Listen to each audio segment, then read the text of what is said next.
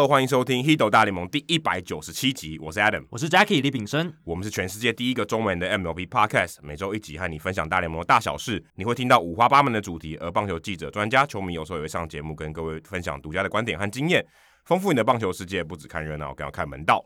那我翻译的大联盟相关书籍《MVP 制造机》哦，目前在各大书店通路我都买得到。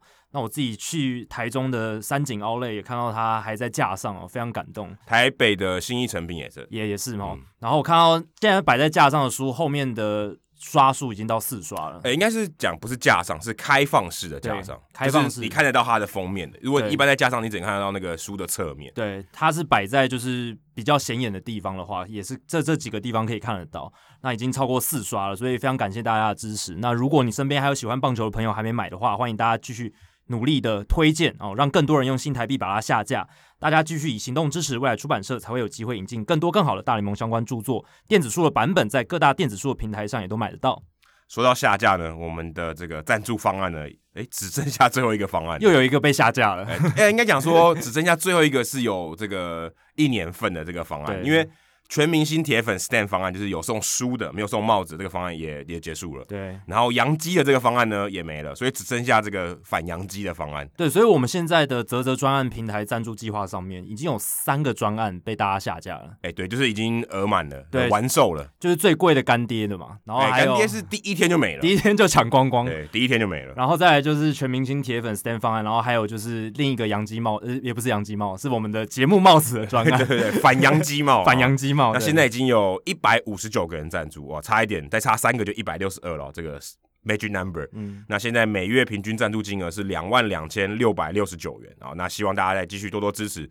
如果你还没有赞助的话啊，欢迎大家在二零二零年的这个结束之前啊，赶快去赞助一下。没错。好，接下来是念留言的时间哦。那这个礼拜不知道为什么 Apple Podcast 他们留言功能好像有点故障。对，如果你有听其他的这个 Podcast 主流的 Podcast，他们应该都有在抱怨这件事，因为他们很需要用 Apple Podcast 的这个留言功能跟大家做互动，对，很多回馈，了解大家回馈。那现在这个留言功能挂掉了，所以也会蛮麻蛮麻烦的啦。其实大家如果还是要留言的话，还是可以去，因为我看到他还是有计算说评价的数量有改变，评价数量有改变，只是他评价一直跳不出来，就是你可能有留有留言，但是他系统没办法把它显示。出来，或者是它就会在最下面了，因为我看其他节目，还有些会在最下面会更新，但现在没有，对，只是说到底有没有继续更新，我就不知道了。因为之前都会先堆新的留言，都会堆积在最下面，但它过了一段时间就会跳上来，但现在是连在最下面都没有，所以我是觉得之后他们发现这个问题，然后修复之后，所有留言应该都会恢复这样子，所以我们还是从其他地方找了一些留言哦。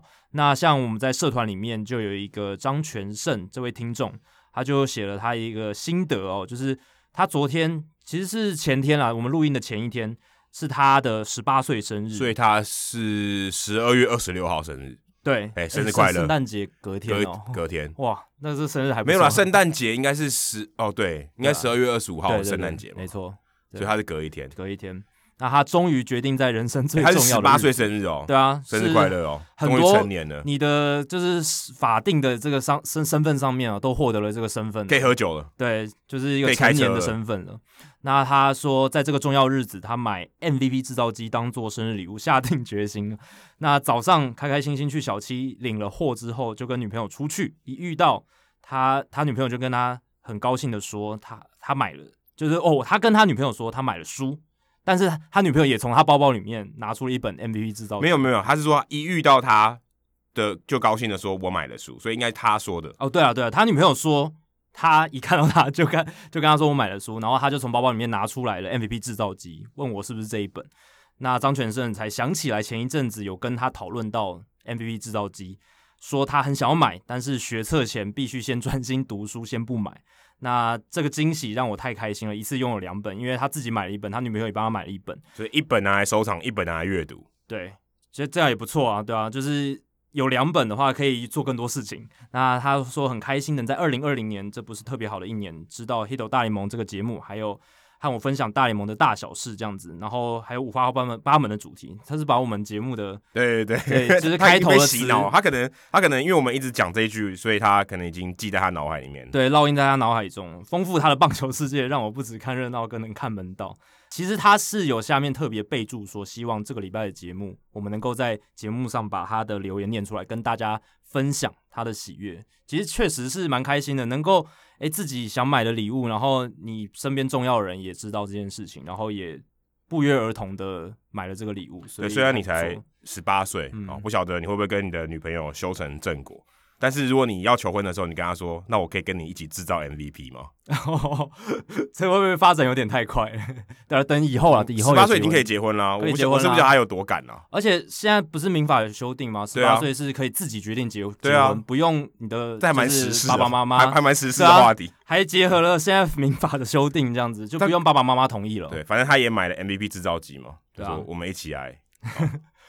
好，接下来是听众信箱里面的留言。那这一位听众是 A A 四，他说：“两位圣诞快乐。上正如在上一期节目中你们所提到的，我的确做了一把圣诞老公公或叔叔，成为了全明星方案的最后一个赞助者哦。所以是 A A 四是最后一个把它下把这个方案下架的，对，最后一个推倒 STEM Museo 的人，没错。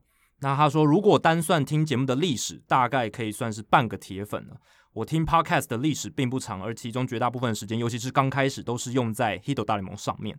但尽管曾经留过言，也问过两次问题哦，但脑子里考虑过赞助的事情，行动上一直没有进展。其实，对啦，之前好像有回答过他的问题，我有点印象。A A 四，嗯，那原因有三个。他说，我自认为帽子会戴不下。他说：“大联盟的八号，大联盟的帽子的八号都算显小，都小那个台南 Josh 他也戴接近八，嗯，他也是常常戴我们的帽子。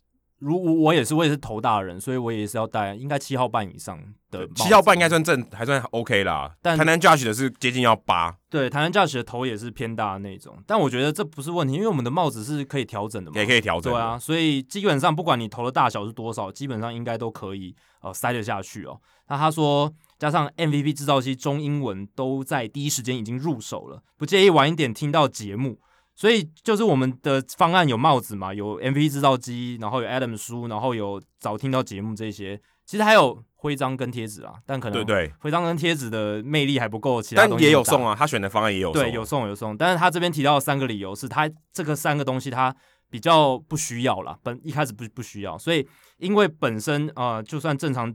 就是点出了，我还是会舍不得第一时间就去听。就是正常的时间点，我们 PO 上节目之后，他会等一下，他会想要有一种温存的感觉，就是期待说啊，可能周末还可以再听这样子。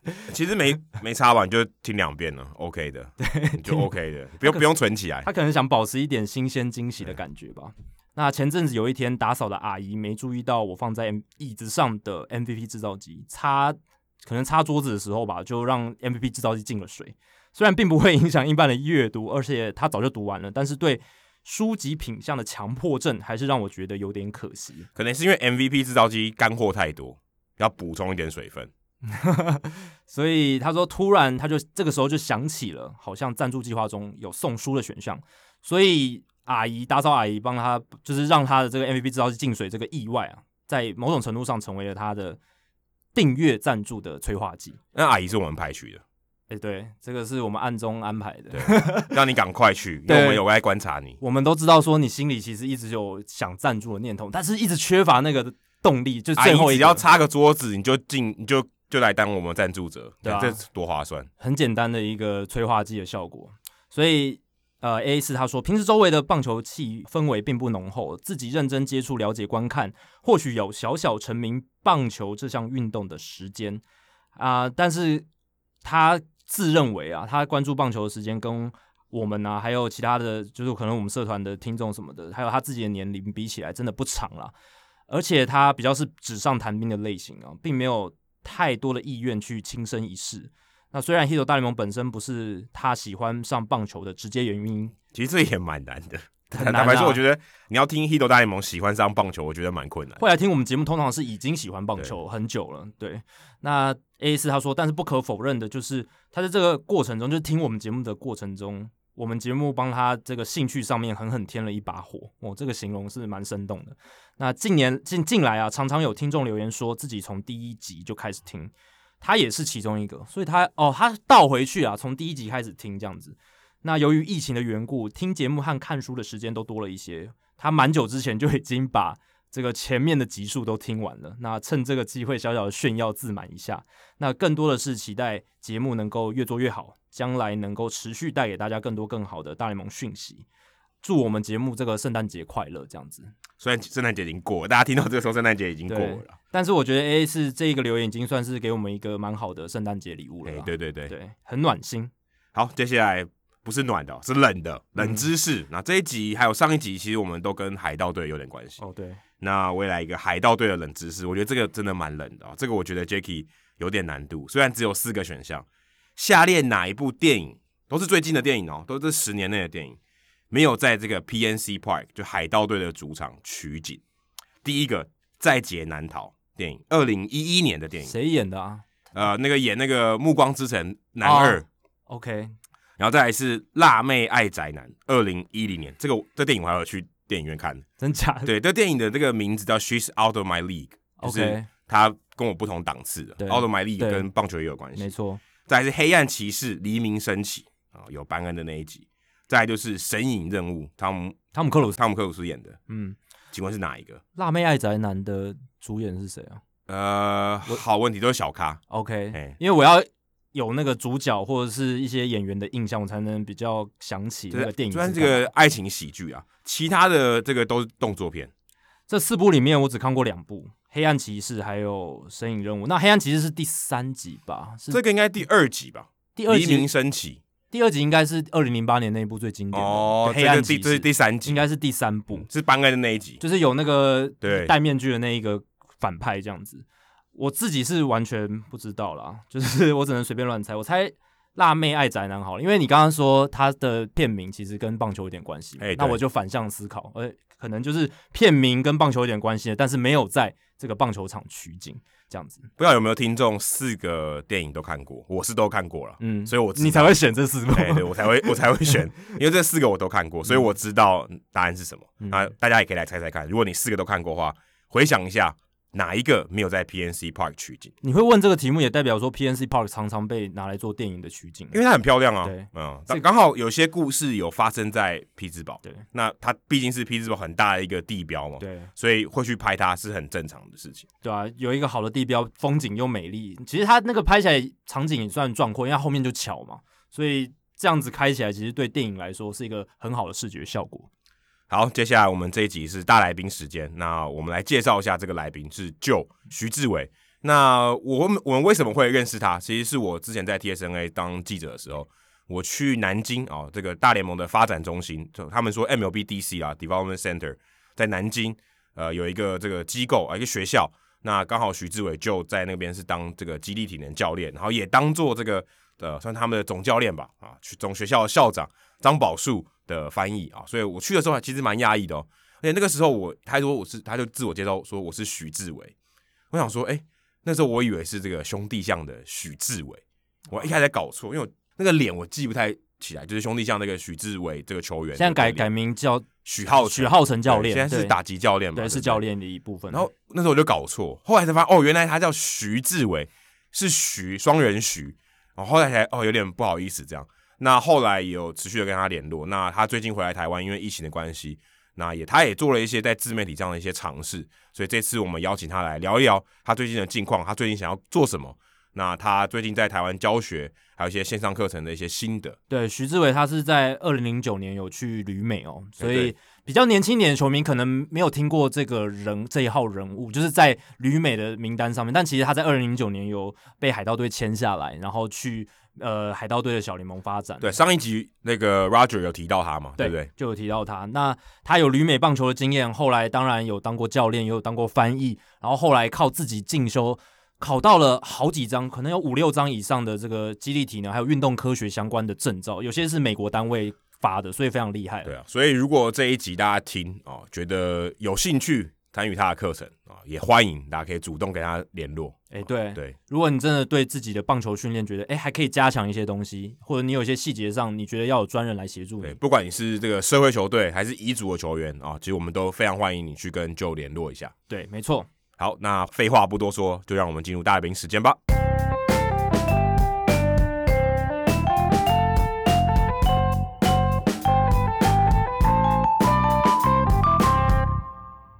好，好，这集大来宾时间，我们邀请到前旅美棒球选手，同时也是 YouTube 棒球教学频道“就是棒球”的频道主徐志伟先生 Joe 来到 Hito 大联盟。Joe 你好，嗨，大家好，大家好，我叫 Joe 徐志伟。这一次很开心可以邀请到 Joe 来到 Hito 大联盟。那当然也是因为呢，他在其实一年多前吧，开设了一个 YouTube 频道，那叫“就是棒球”。其实也把他的名字融合在节目的频道名称里面。那这个频道主要就是做棒球教学为主。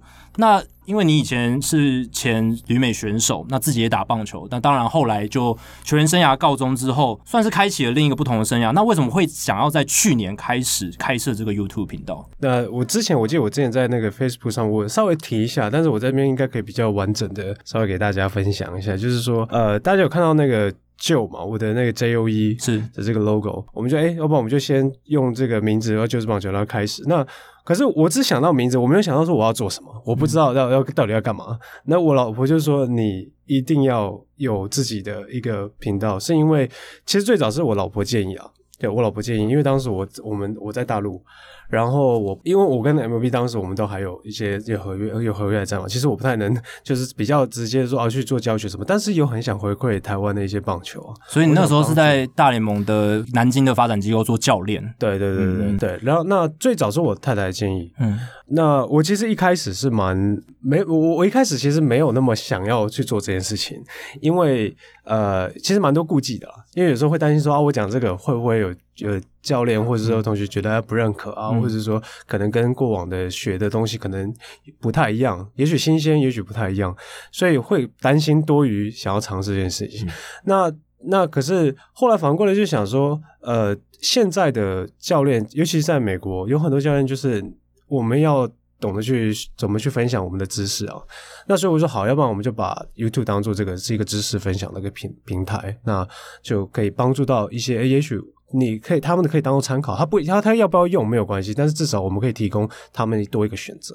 那我太太同时那时候她也是做 blogger 那种，嗯、呃，然后她经营了 Instagram，然后也经营了，她也经营 YouTube，那她也成功了帮很多呃 IG 的一些其他的俄罗斯的 blogger 他们。帮他们变得就是人数啊等等的，就是经帮他们经营，他有点像 IG 教练这样子。那他、哦、他就跟我说：“哎，那既然你就是专业人，那何不来？我们就来试试看。因为他们的其实前提是你要 expert，嗯，你才可以就是专家嘛，然后再来去讲说，哎，这一块。那我说哦，好吧，因为既然他这样讲，那他其实讲我跟我讲蛮久，他不是就讲一次，他讲了大概好几个月，然后我才开始。所以后来你才开始做这个？对对对，等于是大概三四，其实一二月就已经讲了。然后今年。去年，去年，去年，对，当时还在 MLB 的时候，对对对，对，对，其实 Joe 的太太唐雅今天也在我们录音的节目现场。对那她是来自俄罗斯嘛？对，来自俄罗斯，所以有经营社群媒体相关的这样的专业哦，所以也把你算是带进来这个领域里面，所以是教练的教练，真的对，只不过教棒球棒球教练的社群媒体教练，社群媒体教练，哦，这样很酷诶，这样。一搭一唱，感觉这样组合起来蛮好的。对，我觉得非常幸运，有有他帮我，真的、嗯。那你现在成立这个 YouTube 频道，你有没有一些有一些心得嘛？或者你得到哪些学员，或是诶有这些你的订阅的这些粉丝，有没有什么给你什么样的回馈？或者你你未来有没有想要把这个东西做到什么样的方向？诶其实回馈蛮多，就是一开始做，我可可能我一开始前面大概六集嘛，我讲打击嘛，那反而我后来很多的这些之后的影片都是从。这些 comment 嘛，那个叫什么评论回复，然后回复，或是私底下问我说，哎，可不可以做这个做这个？我才开始一个接一个，一个接一个，那我才知道哦，原来他们想要的是什么。我更知道说他们到底要，因为有时候我想教的不一定是他们真的想听的、想想听的或想学的，所以说一直在调整啊。所以说也是借由他们的回馈，然后我们就慢慢去调整，然后才做到这样。那未来的话。呃，其实也就衔接到我最近刚好就是也公布了，就是说，哎，我想要做线上课程这样子，嗯、那我把它比较更有系统的把它聚集在一起，嗯、去去做一个呃，算是知识的一个一个算是备案，就是整个完整的套餐可以分享给各位这样。是对啊，那 YouTube 本来它就是还是会继续，就是也是我还是会照着这样的路线啊，比如说有体能啊，有有打击啊，还是说各个专项这样，那就依照。现在目前各位需要的，那我们就做一些，哎，在能力范围的状况下，我就可以去分享这样子。那你有没有发现哪一种类型的影片是最受欢迎的？打击吗？还是体能？还是我我跟我太太我太太她是做就是分析嘛，她做很多 analyze 这样，是是是然后她就说你还是做打击吧，你不要做其他的。可是因为因为 就他以前的这个选手也是做野手野手嘛，对我也是野，就是就是本行啊，所以就是比较主要的，主要还是在打。所以如果教打击跟手背，你比较有心得。对，就是说，哎，你不要漏掉脚，不 要，就是就是就是呃，相较之下，我教打击会是比较比较多。但是我们在如果我是过去这六呃大概六到八年的时间，我教学当然都会教啊，都要会教。可是如果你要我选，然后哎比较觉得哎可以帮助更多的，应该是打击。OK，像你有在 DC 啊，或是在不管任何其他的训练机构，你都是亲身去指导球员。可在 YouTube 上，或是你用透过网络，不管 Instagram、YouTube，你都是你没有看到那个人，然后你可能只看到影片。对，那你是怎么样去帮助这些选手？因为你没办法直接看到他，你也没办法说，哎、欸，你这边哪里不对？对，而且也可能没办法三百六十度看嘛，你只有一个面嘛，他可能只有单一的这个相机。对。其实你看不太到他整体的情况，你你怎么样去帮助他们？因为这听起来蛮难的，因为现场教练他可以观察的东西很多很多细节，嗯，可是你只能看到一个影片，可是你要帮助他是感觉不太容易的事情。而且现场的教练他可以去瞧学员的动作，可以把你固定在这 或什么的，及时回馈啊。对，及时回馈。在现场的，也也就是，我们就分几个类别啊，就是现场及时回馈那个是最终的，就是最后，而且是。比较有限，因为每个人时间有限嘛，我不太可能。然后你如果一个垦丁的球员，我跑下去垦丁嘛，嗯、然后去，对啊，他可能要付你很多钱，还是可还是可以啊。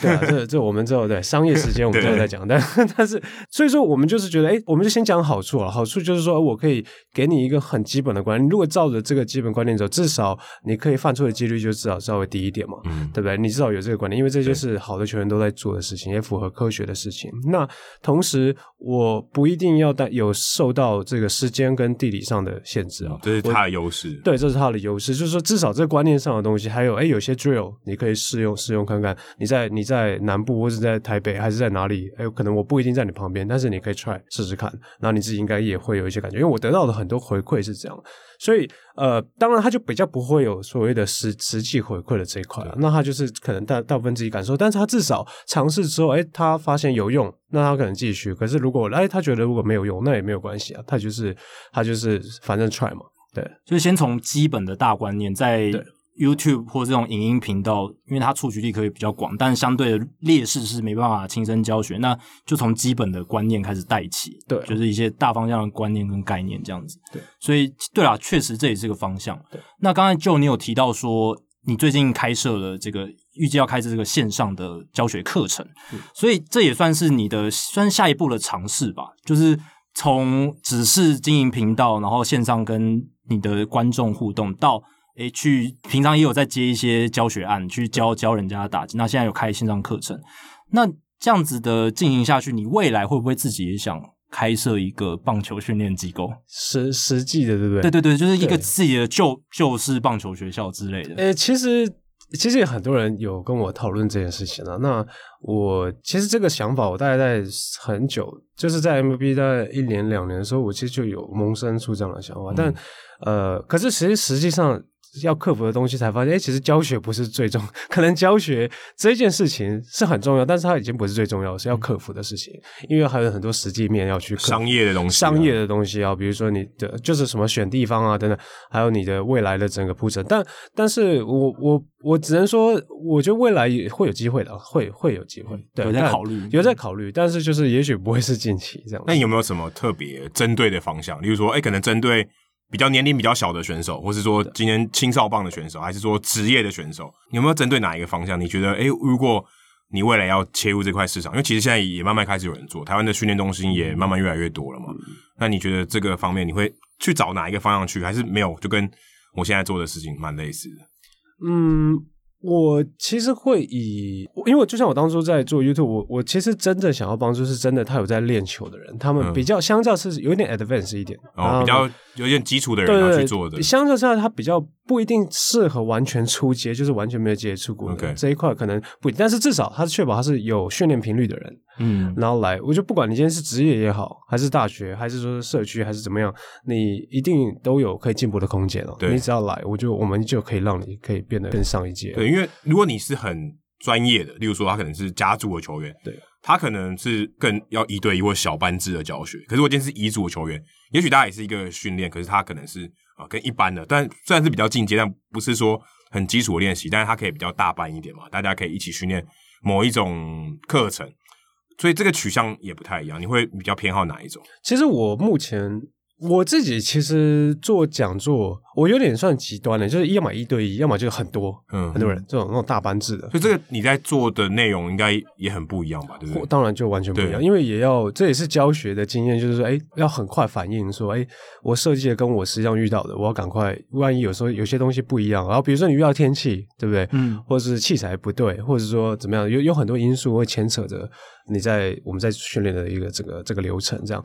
那可是如果你要我选的话。呃，我会先从还是会以可能甲组或者说比较他们需要更多一些呃可能资源或者说给予一些讯息提供的话，让他们呃，因为我看到他们表现更好，我就很开心了。嗯、呃，就希望他们可以进更进阶到他们达成他们要的目标这样子。好，那你刚刚有提到就是一对一跟一对多嘛，所以面对不同的学员数量，也是要做一些教学方法的调整。呃，对，完全。那尤其另外一点是，有像比如说甲组或职业球员，他们呃。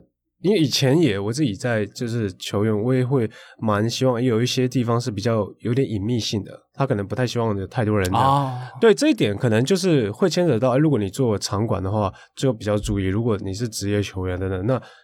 那他们就会很 care，像美国也，他们也是一样啊。对啊，要有点隐秘性，要包厢有一点，对啊，他不能说，哎、欸，你随便走路就看到 Max Scherzer 在 bullpen，这样我就会觉得 好像 练习可能可以，可是他如果在调整什么东西，他不想让别人看到。毕竟那也算是一种商业机密。对对，有一些东西还是会有掺杂在那里面。对啊，嗯，所以要可能要 care。但是听起来比较高端哦，就是要真的很认真，就是可能是职业选手。对要突破，还愿意付一笔钱，然后来做这件事情。对，因为也也不是说比较高端，就是当然他要分析的东西就更多啊，要花的时间更多。即使是一个，可是他分析的时间可能会多过我带小学，但是五十个人。那你会 偏好哪一个？你你觉得你自己比较符合哪一种？说，哎、欸，我就是要高端的，一对一的，然后把这个球员顶尖的球员训练到更好，像 MVP 制造机这样子，嗯、还是说我要更普及？因为我觉得对我来讲。YouTube 或者这些东西，它是越来越普及嘛，还是希望越多人可以看到越好，所以我要普罗大众一点的内容。你自己会比较偏好哪一个？未来啦，未来的话，OK，我的目标都是增加 performance，增加你的表现。嗯，可是你如果要择一，我其实我我两个其实我都会想要。哦，两个都想要。对啊，我两个都会，我全都要。对，嗯，对，所以那当然普及大众，我想哦，比如说我为什么我想要的原因，并不是说很贪心，然后是什么都要，是、嗯、是这是有阶段的，是。如果我在做一对一在职业的同时，我也让基层的变得更好了，嗯、未来我再来接，就是当他们长大之后，其实整体水平是可以期许来讲，可以.希望可以往上一起去成长。对，不会说哎，基层一直的他，如果万一基层呃，比如说今年到跟二十年前如果都一样，好像大大部分没有什么成长的话，那。那二十年后的这个职棒，对不对？这当他们长大之后，哎，也许程度我们，呃，当然对我来讲，我都是我的任务是一样，就让他们进步。可是我希望是，哎，他们他们当时他们来的时候，是我可以看到比我五年前、十年前来的更好。OK，我的起点是不一样。对对对对，教育啦，对教育教教育层面去看，因为因为对我来讲，就觉得如果你跟顶尖的选手合作，其实你压力蛮大的啊，嗯、因为他要求的很高，他需要拿出表现。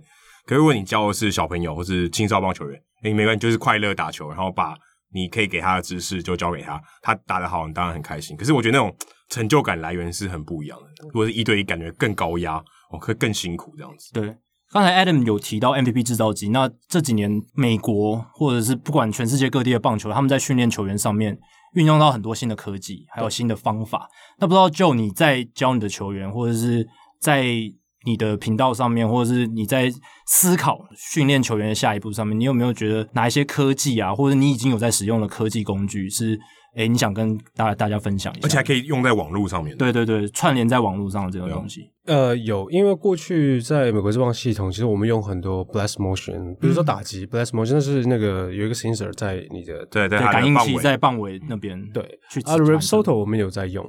然后近期我最近回台，我正好在台中那时候，哎有朋友也有用那个 Heattrax，他就直接去侦测你的实际飞行距离。嗯、对，然后当然还可以收集数据嘛。对。那可是我三个听起来都比较算是可可惜式的哈，因为 TrackMan 就比较不好带。TrackMan 是架设，对，要架设，你要架好。也有移动的，但是就是比较难带。对啊，然后角度你也要调好啊，嗯、你万一那个角度不对，就、嗯、它就很它好像不太准。对对。然后呃，可是我最常用的其实。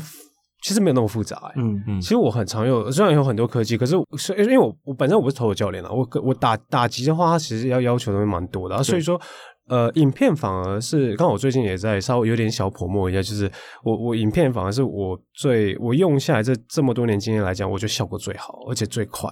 那我就用比如说 Coach's Eye 或者这些这种很简单，我至少可以划线，可以看它比较它之前的一个状态啊。哦，影片分析，影片分析，Okay. 影片分析反而是我最最常在使用的。Okay. 其实有点像 MVP 制造里面。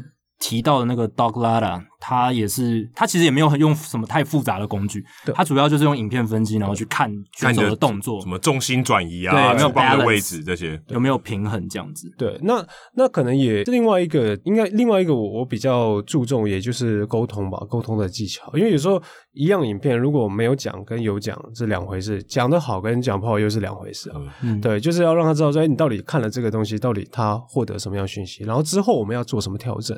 这才这才是整套，它就是它是其中一个片段。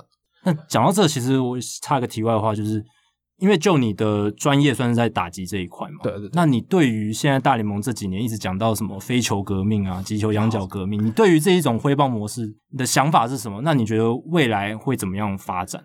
哦，好直接，好快哦！对，好好来吧。对，所以 正面迎击，像蛮多蛮多有在打球的球员应该会问你这件事情。而且现在打击是，我觉得投球这一块大家都有一个定案说，说哦要怎么样练可以练到最好。可是打击这一块真的。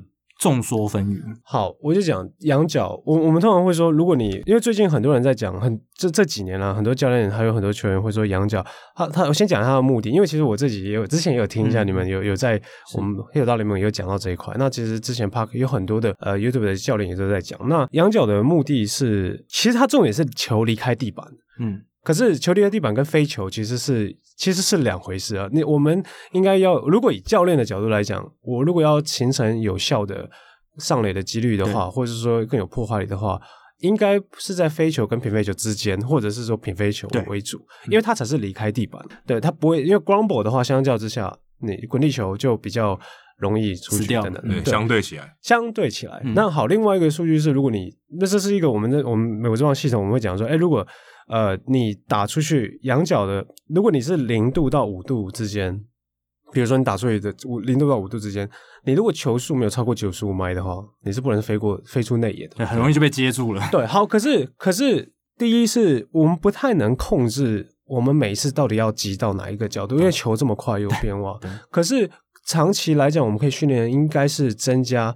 怎么样接近达到九十五迈这件事情，也就是说增加挥棒的速度，或是增加你整个 power，才是因为我不能决定我到底打哪个角度，可是我可以增加的是我整整体的挥棒的这个速度还有 power，这这一块才是当你当你这个建立好了，再来你再慢慢去讲说，呃，我可能稍微打到球的胸击球的下面一点点，然后让球可能飞的角度稍微再高个那么几度。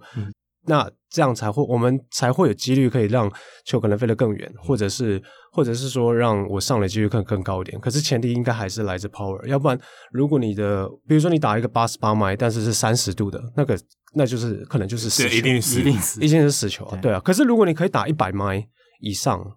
三十度说不定还有一点机会，如果在顺风的状况下，对，对他只是真，因为因为三十度不是他想要打三十度。通常我们在练习的时候，我们都会说，哎，你你我们训练以打十五度到十八度之间。对，那有的第一棒、第二棒的打者，可能相较之下他 power 就没有那么，对他来讲二十五度是死球啊。嗯，对啊，就刚好飞过去就就死掉了。对，可是那他的训练目的可能就会再低一点点。他可能就会，比如说，我们就以十二度到十五度之间去做去做训练。你你会怎么高他说？哎、欸，你要打高一点。你会怎么样教他这件事情？其实有很多方法，就有有我会从当然最简单会从 T 座开始 OK，会从 T 座 start，从静止的。对，你是先从静止 progress 让他先去感受，他再来再去动，再再来去做进阶的这些事情，再来再迎合到他比赛的时候可以做。可是比赛的时候通常，除非是今天有战术了，不然呃，每一个球员的这也是这应该也是教练比较难的状况，有比较有艺术的一块，就是因为每一个球员的想法都不一样，还有他的心态都不一样。他想要用力的时候角度就变。对啊，你如果他今天打世界大赛第七战。对不对？紧张的时候也不一样。二三的有人，然后对不对？他说：“哎，你打下缘哦，你怎么 那那个时候你要怎么叫他控制？他就很紧张了。这这可能就要变成他不能去思考了，就是他。”他反射动作就是这样子，然后还要思考，他就一定打不好了。对，所以所以不好意思，因为从羊角这一块讲出来，就他我我刚刚扯的比较多了，就是因为打击他要顾虑的东西真的很多，他不会是只有哦单纯我要不要打羊角，因为羊角我相信各位应该知道，羊角最早是从高尔夫对，嗯，网球我不知道有没有，应该是高尔夫这边出来概念，去看一下他的 launch angle，然后看他到底飞行，然后去面对顺风逆风等等，因为最有效率的飞行，对，因为 TrackMan 本身就是高尔夫球高尔夫球开发出来的，对啊，那所以可是。问题是高尔夫是静止啊，它可以，嗯、你可以完全可以控制啊，对啊，你你垫步，那人家也不会管你啊，对，对啊，只是虽然很少人在垫步，只是你要做，只是看你控制的好不好呀。可是问题是你在棒球就不太可能，球这么快，零点零点四秒以内，甚至零点三九或者零点四四之间，它你就要决定了，很难去，我们会很难以哦，我要攻击什么羊角为主啊，嗯，嗯，我应该是如果可以控制的话，是应该是我能不能把，比如说你最好的挥棒。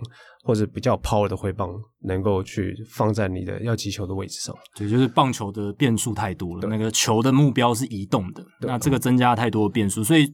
最基础大对大部分球员来讲，还是先从呃练习 power，把这个 power 打强了。那我们再来谈说，诶，我们大概可以调怎么样的打击的角度？这样子，打强比打安打重要了。对，打强对。如果你结果没那么重要，对，不小心你打滚地球，但是很强劲，其实还是很有杀伤力啊。对对啊，对球员对野手来讲，都会也会有压力啊。对，基础把它固定下来，把它练练好，这个是最重要的。对。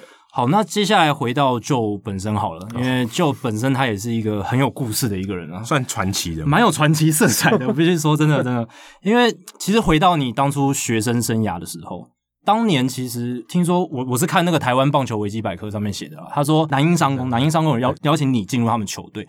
那南英大家都知道是一个非常典型的棒球名校，现在可能。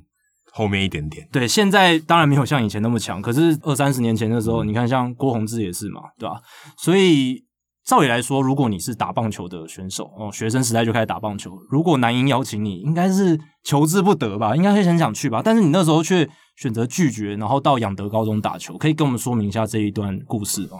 呃，因为其实。对，维基百科它它里面它也写蛮蛮正确，但是有一部分，因为毕竟它也不太可能就是问到底，对，问到底，就是到底到底为什么这样？那个那上面的人应该是看记者写的吧？应该是从报道去看的了。但不是，也不也不是。其实说在，我一直小时候就很也很想去南英，我也很想要去去这种比较很强的这种传统学校。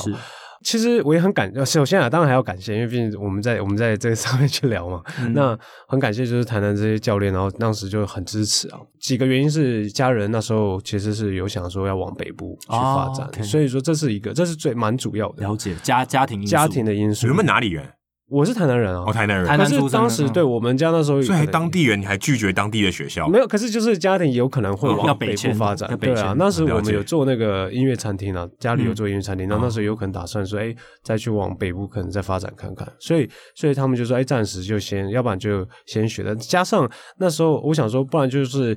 也看一下其他的地方的系统，或者是说其他的训练到底到底是怎么样？如何？那很多人会说：“哎，养德不是很新吗？那是新的学校。”对对啊。那当时是想说，因为其实我们那一届那几届的男音很强，很那还真的还不错。对啊，你在在你那个阶段，男音很强哎。对对，所以人才济济。好，那那哦也很挤，很挤。对，所以你会觉得，哎，要不然我们要不要试试看？就是你如果有点机会的，就是让你有舞台，比较有舞台的。对，那不然，要不然就是先以这样子做另外一个小小的考量。那其实比较多的原因是家人啊，嗯，往到我要需要往北迁，OK，所以就搬，也刚好那时候要搬家了。对，有可能要搬家。对，嗯，那另一个传奇性色彩的故事，就是也是在台湾棒球维基百科上面写的。他说，就是你当初被球探挖掘的过程，是因为郑凯文的算是测试会嘛，然后邀请一些诶球就是年轻的球员来当做他的算靶子嘛，对啊、就是来练打这样子，对啊、然后他让他练投，哎，结果你在那个过程中，哎，你扫出了一支很扎实的二连打，哇，而引起球探的关注，最后就被相中了，真的是这样吗？然后甚至被签下来，然后去美国发展。对啊，其实你说，我就觉得那那一阵子好像在昨天一样，就是还、哦、还很近的感觉，记忆犹新。你看，我刚以为他会说已经好久以前的事，哎，对，可是我会觉得还记忆还是。很，那就是你还记得，我还记得那一个场景啊，那那很就好像那时候的，甚至那时候的空气是怎么样？那时候，我天哪，我我连早上起来我做的梦我都忘了，就代表那那一个场景、那一个环境、那个时间点真的烙印在你脑海里面。对，我们现在要来听一下，好，把它记录一下。好，那那其实我我要先声明一下，因为那时候是正正好有学学长的那时候的测试会，啊，那时候也因为有经纪公司啊有这些安排。可是其实我打的那这两打不是打他的，我打的是我的同学，但是他那那那颗球也丢到一百四十四，OK，也也丢了，也高中，他现在在新北市的一个投手，我的我因为可以讲名字吗？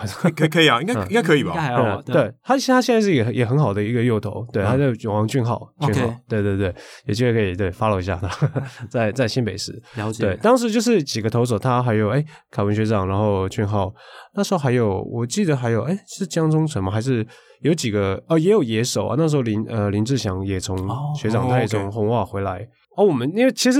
最主要是看投手了，因为当时也有板神虎啊，也也正文神辈也是因为那个测试会，他去了板神虎。对对对对对对，就是更确定他的状况。哦，所以那场测试会还有两个人旅外。对，很快，好有这个。我不是在他 list 里面啊，我也没有在他名单，我没有在那一次的那整个什么名单里面。那时候就是来看投手的啊，嗯，也就是我有点像是好像哎哎路人，哎你你去打一下这样，嗯嗯，那种。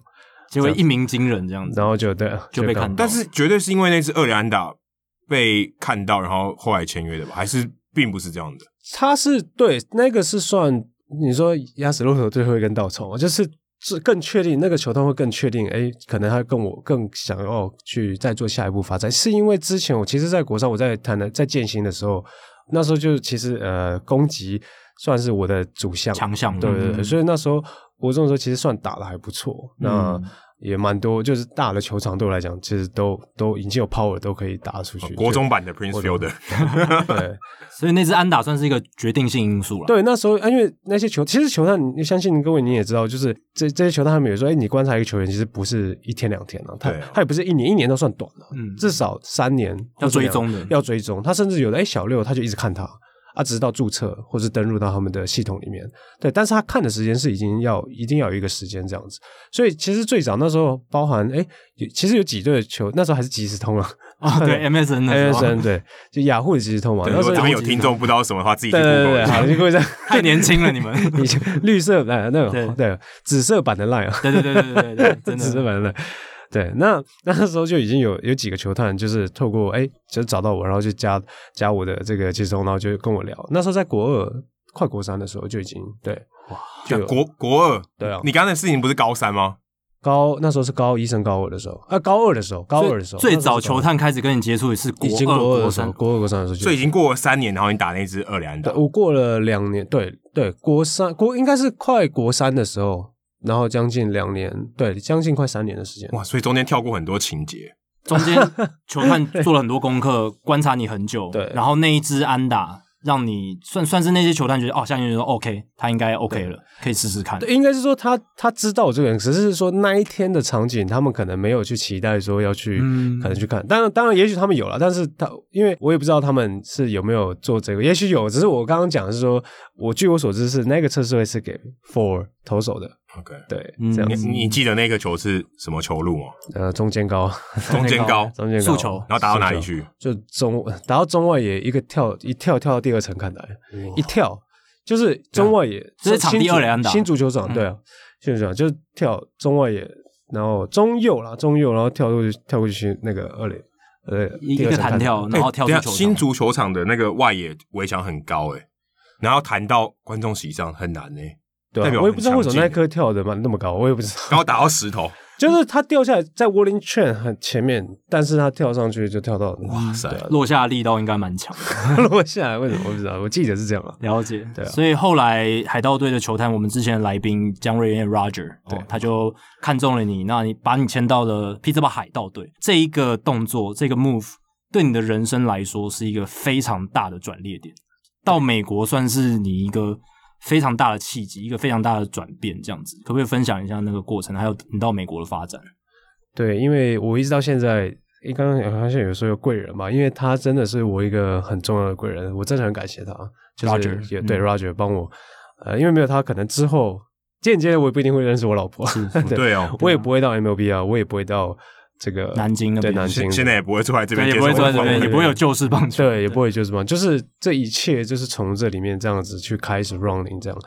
那时候其实小时候就一直很想要，我其实，在国中的时候，当然南京那一阵子已经有这个有这个打算说，哎，希望可以往这个高中在强校，但同时心里又很渴望说有没有机会可以往国外发展。哦，所以那时候你其实就已经有想要旅外了。就是很想要出去看看，对啊，就是看一下，看一下到底哎，外面世界是怎么样啊？哎，美国这个强权他们到底是怎么去训练的，等等的。嗯，那那一阵子这样，呃，比如说签约之后，哎，就觉得哇，已经是那，所以我我就签下去，我就啊，所以这是职业球员了吗？我们现在是，我现在是职业球员，就是我就踏进去那个门里面了，职业职业棒坛的门里面。对，你会觉得啊，这真的这是真的吗？这是不太真实的感觉，对对对，会会，哇塞，就有点像小时候你梦想的事情的成真的那一刻的感觉。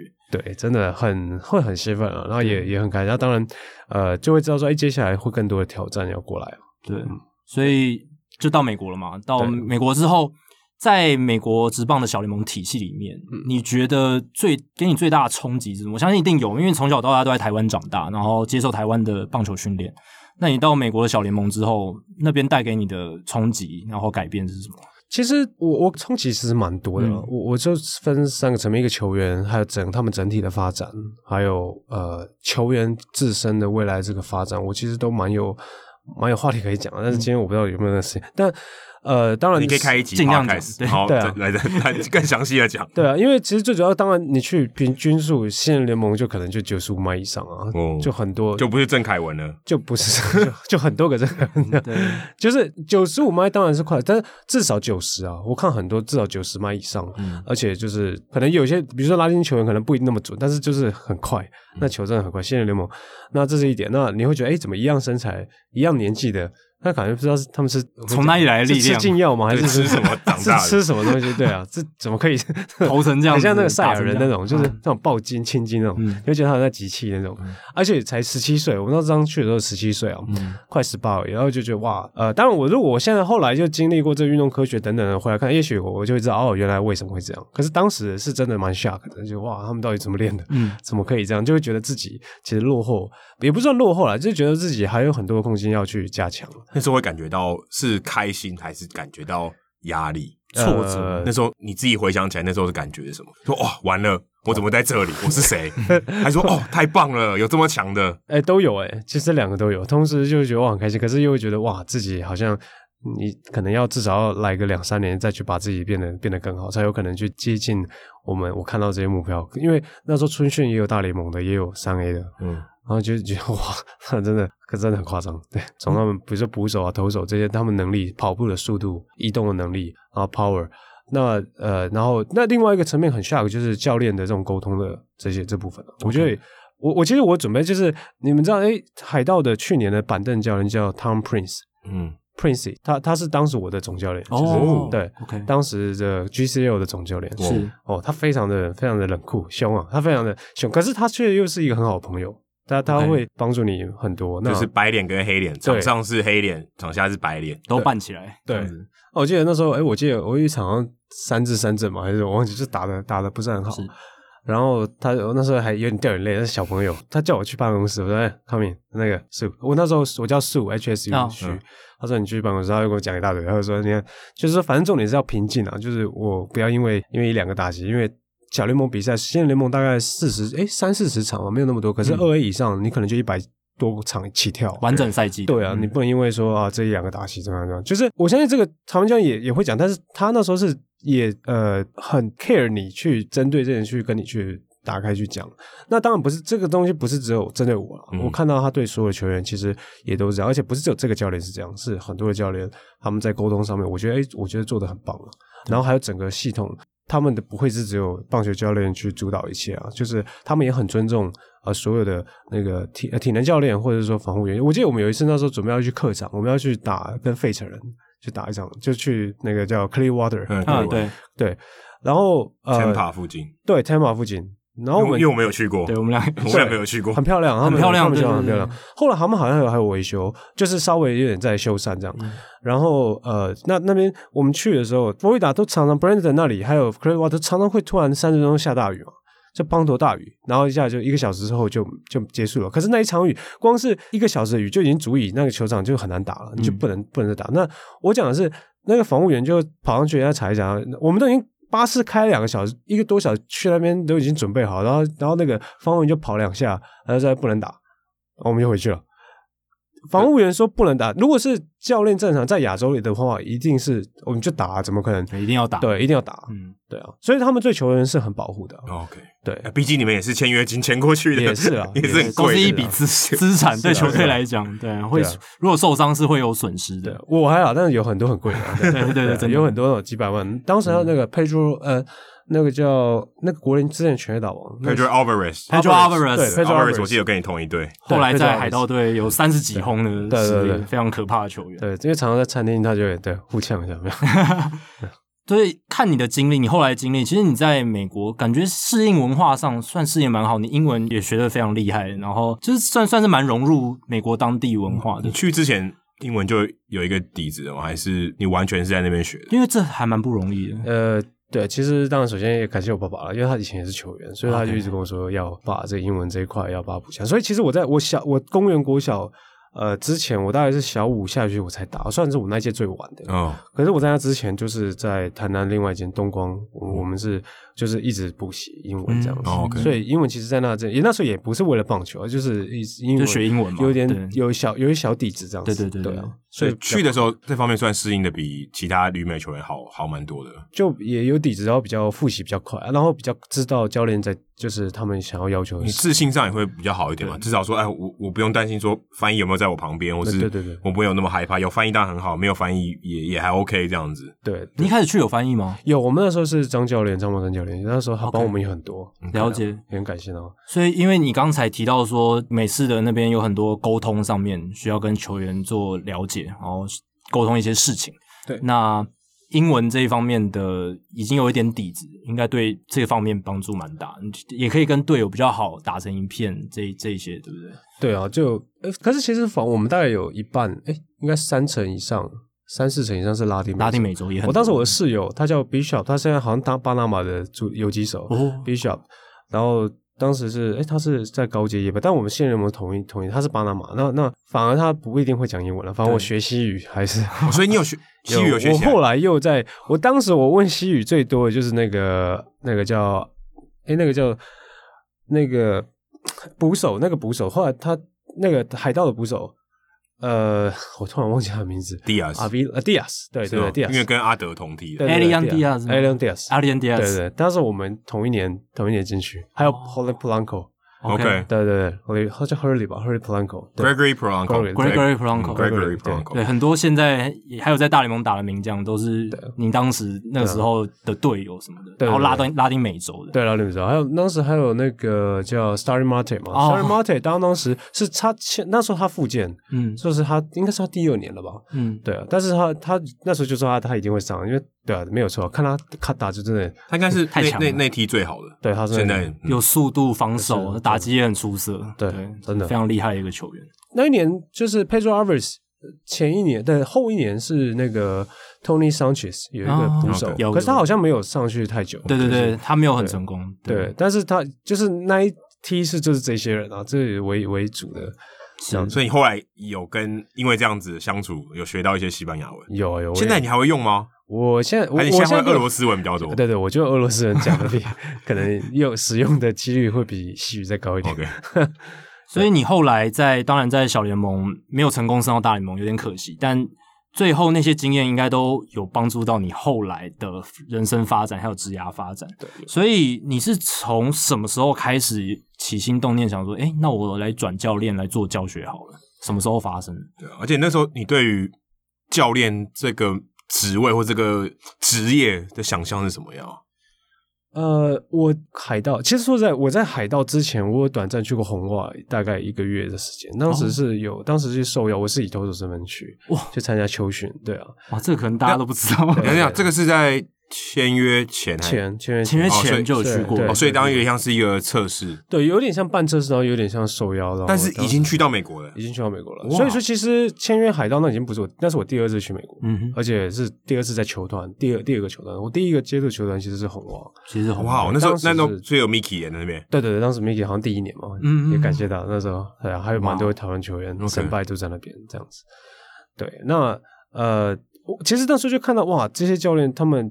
呃，他们在叙述或是帮助球员的过程，其实让我很好奇啊，也让我觉得有这个机会。我不知道什么时候球会打结束啊，那我就一直准备说，哎，有机会我就多一点学习更多的一些一些资讯知识，未来也有机会，也许我至少我发现，哎，可能我在传达上面，我才发现，哎，似乎好像有那么一点点天分在这上面，嗯、表达上面，表达上面，而且有语言语言上面，我觉得吸收蛮重要的。对对对对，因为作为职业球员，你真的。不知道自己生涯什么时候会结束，对，你当然不希望自己的生涯结束，你希望打到越久越好。可是真的很难预料啊，很很很少人像 Mariano Rivera 知道他什么时候丢出最后一球，绝大多数人都不知道他什么时候会丢最后一球。他设定好哦，我今年要退休，这种球员其实很少。他知道他这是最最后一个打席，然后上去跟大家 say 一个拜拜哦，我要下场了，我知道这是最后一个打席。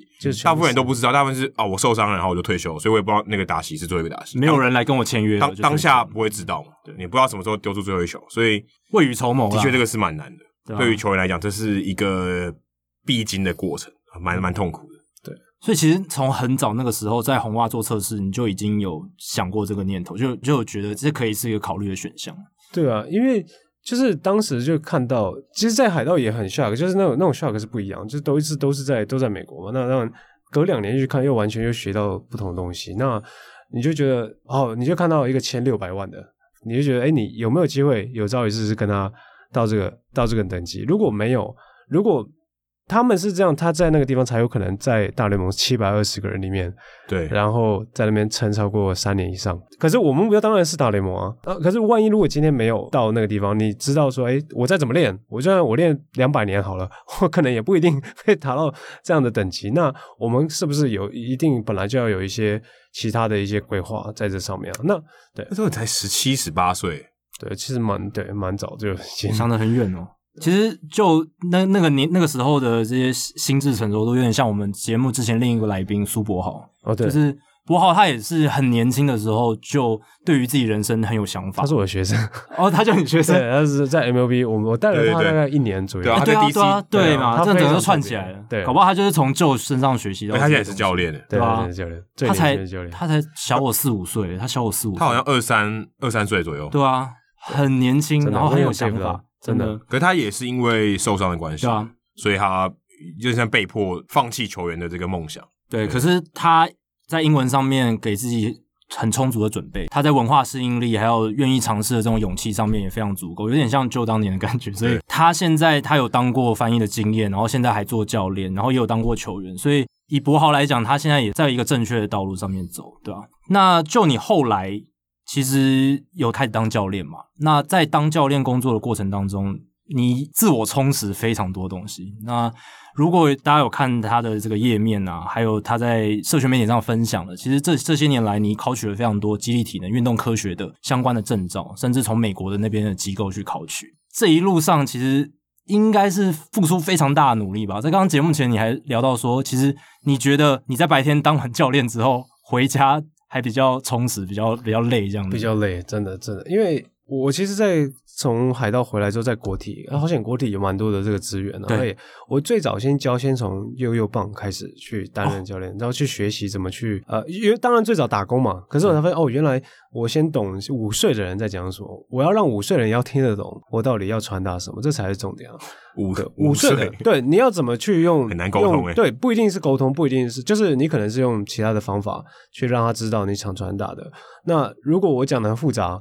即使是遇到三十几岁的，他听不懂，那也我也会没办法完全胜任这个这个工作，所以我会觉得，哎，那这个是一个很好的开始，然后才发现哦，教练这一块，然后再到再到可能呃九岁十岁的，然后然后一直到十五 U，一直到最后面可能到比如说南京，我到 MLB 也从国中的开始。那我因为在美国时候就知道说，哎，重量训练，不管你今天技术训练很成熟怎么样，那其实到一个地方它其实是会有一个临界点啊。那最终还是看你体能的维持，还有你体能的状态是不是可以帮你熬过这整个球季，嗯、或者呃体能能不能让你，比如说降低运动更多运动的伤害，或者增加你潜在的一些运动的潜力，去让它变得也许更上更上一层楼，不单单只是技术层的增加。所以说我对于体能训练就已经就很希望，哎，有机会可以成为这样的一个角色，然后帮助也帮助到可能球员的表现这样子，嗯、不管是教练或是体能的这一块。所以我回来我就回来台湾，我觉得哎，我觉得有机会我就。多去学习这一块，然后去去借由这样的知识，然后可以帮助帮助更多的球员。所以我后来我就知道说，哎，那体能既然可以可以帮助很多，嗯、那可是你要让讲话还是要有公正，要有公信力啊。对对对对。所以证照还是一个最人家最最基础要去看的，尤其比如说球员啊、呃，比如说小联盟球队或者是职业球队，他们在审核，哎，这个球员这个教练能不能当体能教练，他一定看的，先看他有没有。主要这几个主流的证照，证照最基本的，哎，给我们分享一下这些证照是什么样的东西哦？呃，证照，哎，其实有机会可以问 Keith，他也应该，呃，我一开始也是，他好像算是台湾前面几个一定拿到的 CSCS，对，这这这这美国有，呃，如果你在健身界，我就讲，就健，你就有人说是私人教练健身，或者说体能训练，嗯、好，甚至是说呃那个复健等等，他其实其实他的他的角色是有点。复合性的，它不会是只有单一说、嗯、哦，你就是 fitness coach，那你就只做健身。嗯、你有可能会接触到运动员的客户啊，嗯，或者是你是体能教练，你也可能要懂一点营养啊，等等的。所以，对我好奇的是说，你今天考取的这个张证照叫做激励体能教练，还是说它是一个学问？说哦，你你你懂得如何带附件啊、哦，这是一个学问，你要一个附件的证照，还是它是一个呃一个职业类别的一个证照？是哪一种？哦，OK，好，证照本身它是美国本身有四大的证照的协会，一个是 N NSCA，就是美国肌力体能协会，嗯、那当然还有其他 NSM 什么 ACSM 这些运动什么运动医学协会，是那。我觉得以 NSCA 这个为主的，它是针对运动员的发展，还有针对运动员的这个肌力体能去做去做相应的这整套的这个课程。嗯，那所以这在美国最主要，如果是你要训练专业运动员，不是只是一般人的话，专、嗯、业运动员他考量东西比较多，所以他就会以这个证照，呃，他们叫 CS，就是 Strength Conditioning。Certified 就是大家知道说这个内容既然是针对运动员的话，可是实际上的职位不一定，你不会那么单纯说哦，你只练运动员哦。因为他就是这个证照，其实他最后的目的是说，你可以练你，你至少你是 Certified 可以给运动员，但是如果今天你有的是需要附件，有的人从附件衔接上来的，那也是你的职责其中一个。可以了解。对，嗯，但是他没有那么明确说哦，你只能做或是不能做，但是但是你的主要大纲是增增加的表现，也有叫表现教练啊，增加表现的教练，嗯、那也他也可以是这这其中一个环节里面，Okay, 对，所以他不是针对某一个职业，对，不是说啊，你是记忆体的教练，你就一定要像会计师，你要会计师执照，对，不是会计师证照。所以不是这样子，对，不是，它就表现一个专业的证照，所以证明你有这个专业，一个技术的执照。对，但是它可能最至少百分之九十八十 percent 以上是 for 运动员的，了解，嗯、对，专业运动员。那你一定是你得到的证照越多，诶，你能胜任的工作项目当然也就越多，这样子。那就这几年算是累积了非常多相关的证照，所以。以这样子的身份，还有就是你学习到的东西来做棒球的教学，还有就是棒球知识的分享，其实是我个个人会觉得更有说服力啦。就有点像江教练也是这样，江教练他也是他本身科班就是在学这些运动科学的东西，那他由他来讲解一些呃技术面还有科学知识面的东西，是会更有说服力。对，而且教练其实也要常常充实自己，教练其实很大一个身份也是学生，真的，一天到晚在学东西。我每次看到。旧的这个现实动态都是他在念书，对，很多，而且是他老婆拍的，感觉老婆很不爽，因为因为老婆 对，因为他在念书，代表他没有在陪老婆，对，对不对？书有时候在放着，也没有？放着然后没有，但就是花时间自我成长，确实是做教练一个很重要的功课，尤其是现代的教练，因为太多东太多东西要学。对，现在资讯流通的这么快，然后资讯那么发达，那有可能选手他搞不好看过的文章资料都比你多，那你身为教练，你更要。因为你的专业在这里，你你的工作是负责教球员，你更要充实这个自我的这一块。而且你看很多原文的哦，对不对？对，蛮对，主要这是很大的优势诶。很大，就比较快一点。因为你说，如果一般球员他想要呃退休之后想跨足这一行，如果他语言是一个障碍的话，要考取这些证照是非常困难，门槛我觉得很痛苦。就好像我今天去看一个日文的书，我完全看不懂日文，我要怎么看呢？对，拼命翻译，但要翻到什么天荒地老，对，所以根本就放弃了。对，所以这也是 Joe 的优势啊。那 Joe 的优势也是在于说，诶，你曾经在台湾接受棒球的训练，然后也到美国看过小联盟，人家怎么训练，这点跟江教练就不一样了。诶，对啊，江教练在台湾，在他在台湾只打到国中嘛，国小哦，对，他国中就去美国打，还没有打到高中的训练方式。嗯、那后来其实我看介绍，你也有在这个城市队、那个从乐队嘛，担担任这个翻译，对，所以也有看过这些算是台湾业余球队的一些训练。那当然，后来你自己当教练，到这个大联盟的南京发展中心，然后自己当教练等等。其实，我觉得你看过的棒球训练，几乎是各个阶段都接触过了。那你自己觉得，如果你要培养一个球员，然后他如果是台湾出生，那你会建议什么样的一个路程，或者是什么样一个训练的整个过程会是比较好的？就是从从小学吧，对，比如说你可能少棒要注重什么，青少棒，然后再青棒。甚至到成棒要分别注重哪一些？可以大概简单说明一下。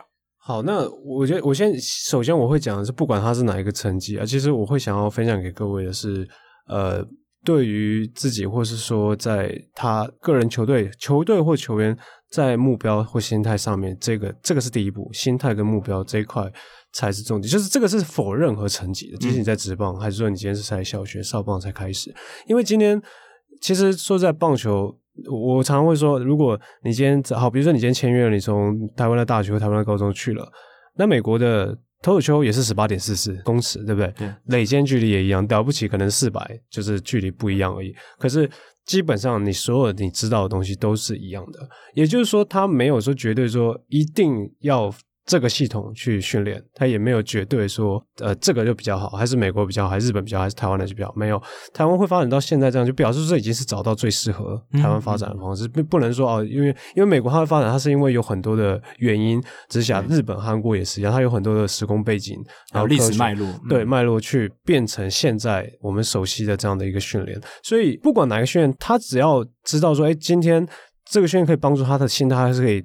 达到他的目标，可以帮助他的目标是不会动摇的，那才是最主要的一件事情。那再来拆分说，到底哪一个阶段？我如果我会讲，我通常会用运动科学角度去讲啊，我不一定会用教练的角度去讲。嗯嗯、运动科学来讲，就是生理发展跟心理发展。嗯，那生理发展的话，我们当然希望说你在技术训练的养成上面，你是当然你有，你还是要有足够休息啊，因为其实最比较主要抗上还是休休息的时间，可能要要比较要注意。可是技术这些东西是。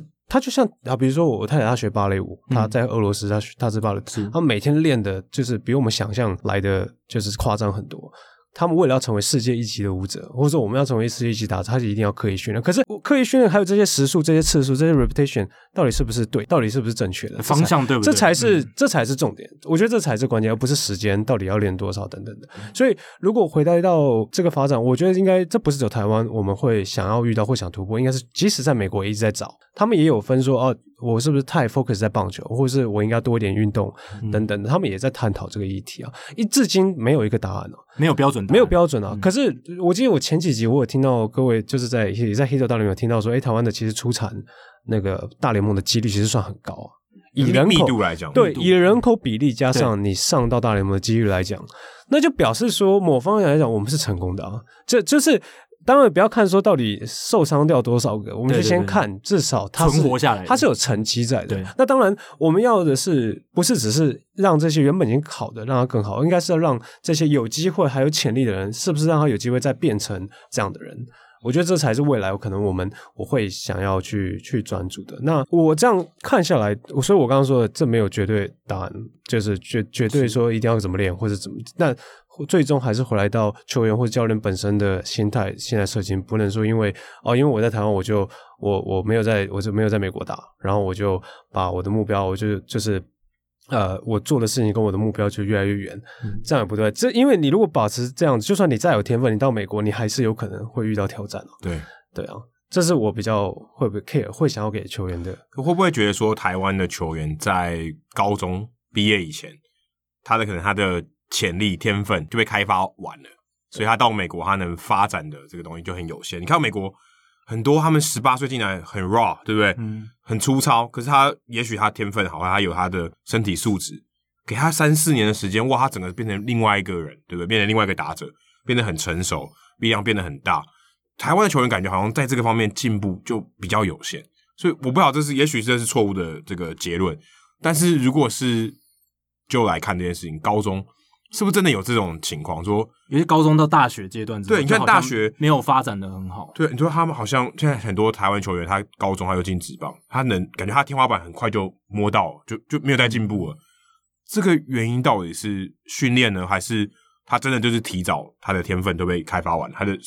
他天花板就在这里，还是我们观察是错的？有没有？不，不是。其实我记得我今年呢、啊，今年我做了大概将近三十多场的讲座，就刚好因为疫情的关系，是从以前到现在加起来可能更多了，五六十场。其实我在体能教练的课程里面，我都会讲到。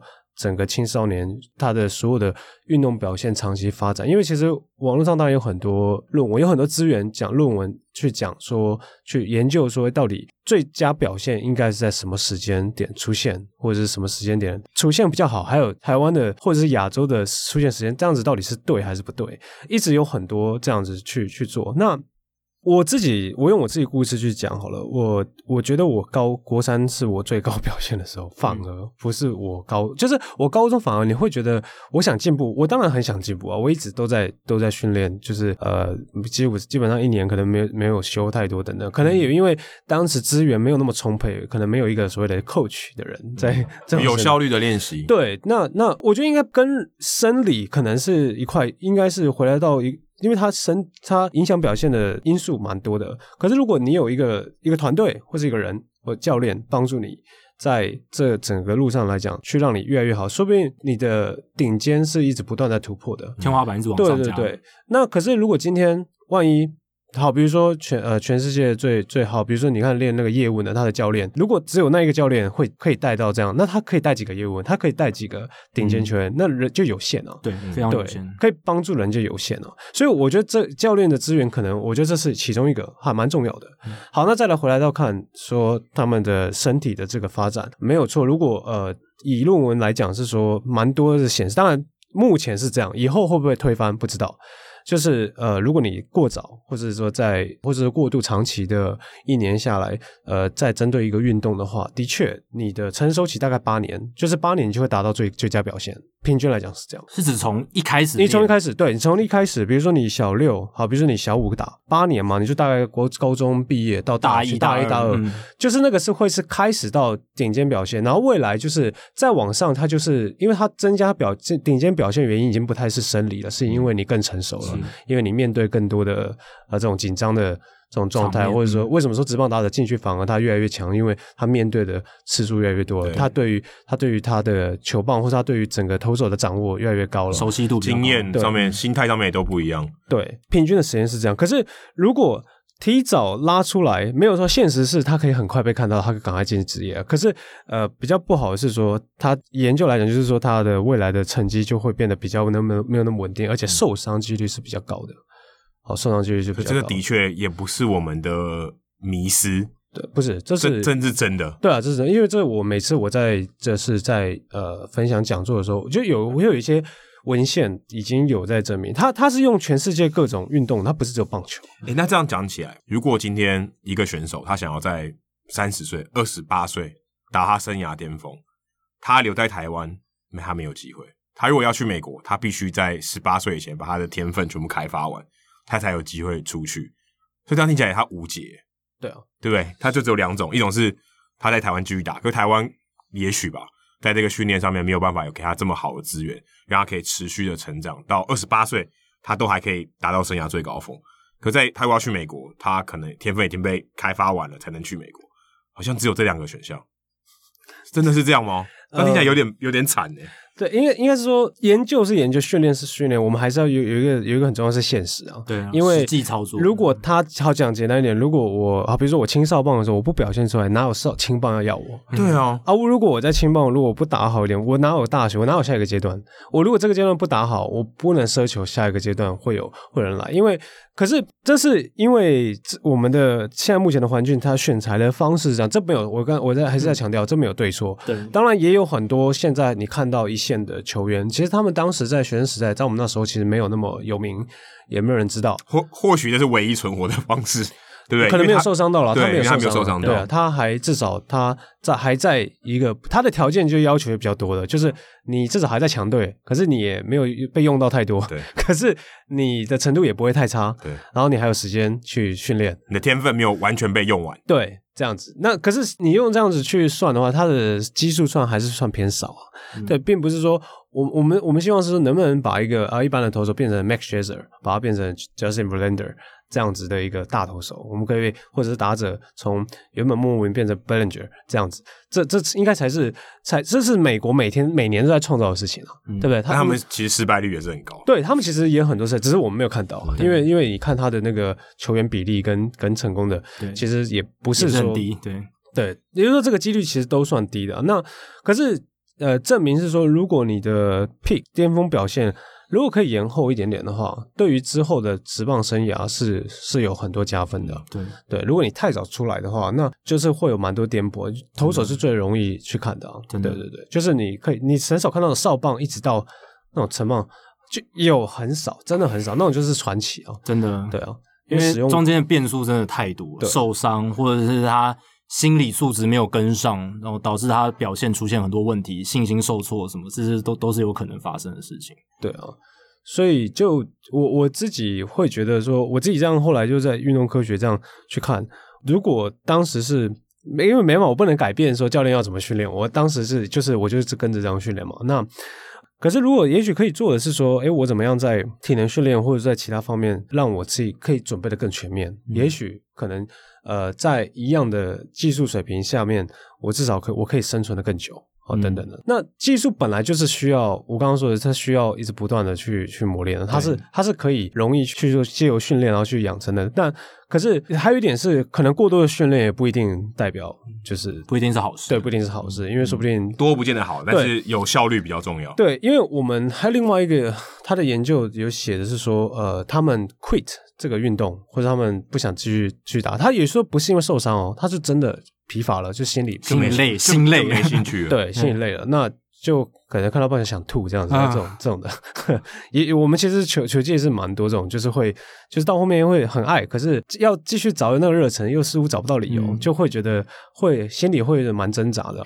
其实蛮多蛮多旅美球员，我去访问的时候，他们其实都有经历过这一段。嗯，他们就像是因为他们是去上班嘛，他们等于是签签了约，然后去打球去上班。嗯、你这就是很像你每天不想去上班那种感觉。现在在收听的上班族应该有这种感觉。对，就是。我为什么今天要去上班的那种感觉？即便就算你是是你喜欢的工作，对，即便这个是一个人人称羡的一个位置，他都还是觉得我为什么要去？我去球场，我觉得好丢脸的那种感觉。嗯，因为他打不出成绩，他觉得压力很大。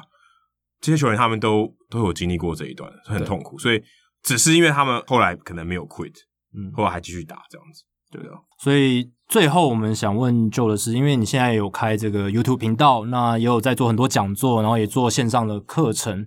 我相信你会想做这些棒球教学，心里面一定是有想要改变台湾棒球教学一些什么东西。最后想问的是，你想改变的是什么？那台湾这个棒球教学训练上面还有什么可以进步的地方？我其实我我今天准备这个这个问题，我我也准备了蛮久，我我我。最主要想要传达的讯息，其实我我不会，我不太会说改变这两个字，我讲会说是灌溉。是我想要做的是灌溉，就是传承更多我这边这八年来，包含只在美国职棒系统，呃，当教练呃当球员，然后这将近六年七年时间当教练，整个我就是我的日常生活，就像我们今天这样聊，我是每天的，比如说讲打击讲什么，就是跟这些呃已经非常有经验的美国教练，他不管在哪一个层级，而且。这六七年也经历过很多的美国教练，那我知道可能也不一定是说所有的教练或球员，他们可能那么容易轻易的可以可以呃太多呃可能国外的一些资讯，就算知道，可能因因为语言有一些有也许会有一些隔阂，他可能不太知道他们一些比较细节的东西。那我希望哎，可能借由我来帮助帮助这些好的一些讯息，我觉得对我们的这个棒球发展来讲很有帮助的话，那借由这样子的一些管道去可以分享给。各位这样子，所以我说线上课程会是我一个，因为 YouTube 其实已经也在算是有点试营运啊，因为小试营，它就是也不是试营，就是让大家知道哦，我们我们的教学的风格，试试水温，对，有点像试试水温。那其实也一开始是分享，我其实一开始没有想到就是这一块啊，是。因为今年也是疫情其实打乱掉，要不然原本我应该还是在继续在，今一直到现在我应该都还在南京那边，南京对。那。对，那时候只是跟 Adam 相相见的时候。对，之前 Adam 去南京采访的时候。对，那也是今年才决定好，要不然我们就我们就放手一搏吧，我们就试试看在台湾，嗯、然后做做这件事情。嗯，这样。那呃，有时候就学习是这样，就是你呃有一点点，你还我们可能还是要学生还是要有一点点付出一点点他自己的心力，那也才可以确保这个品质是是比较好的。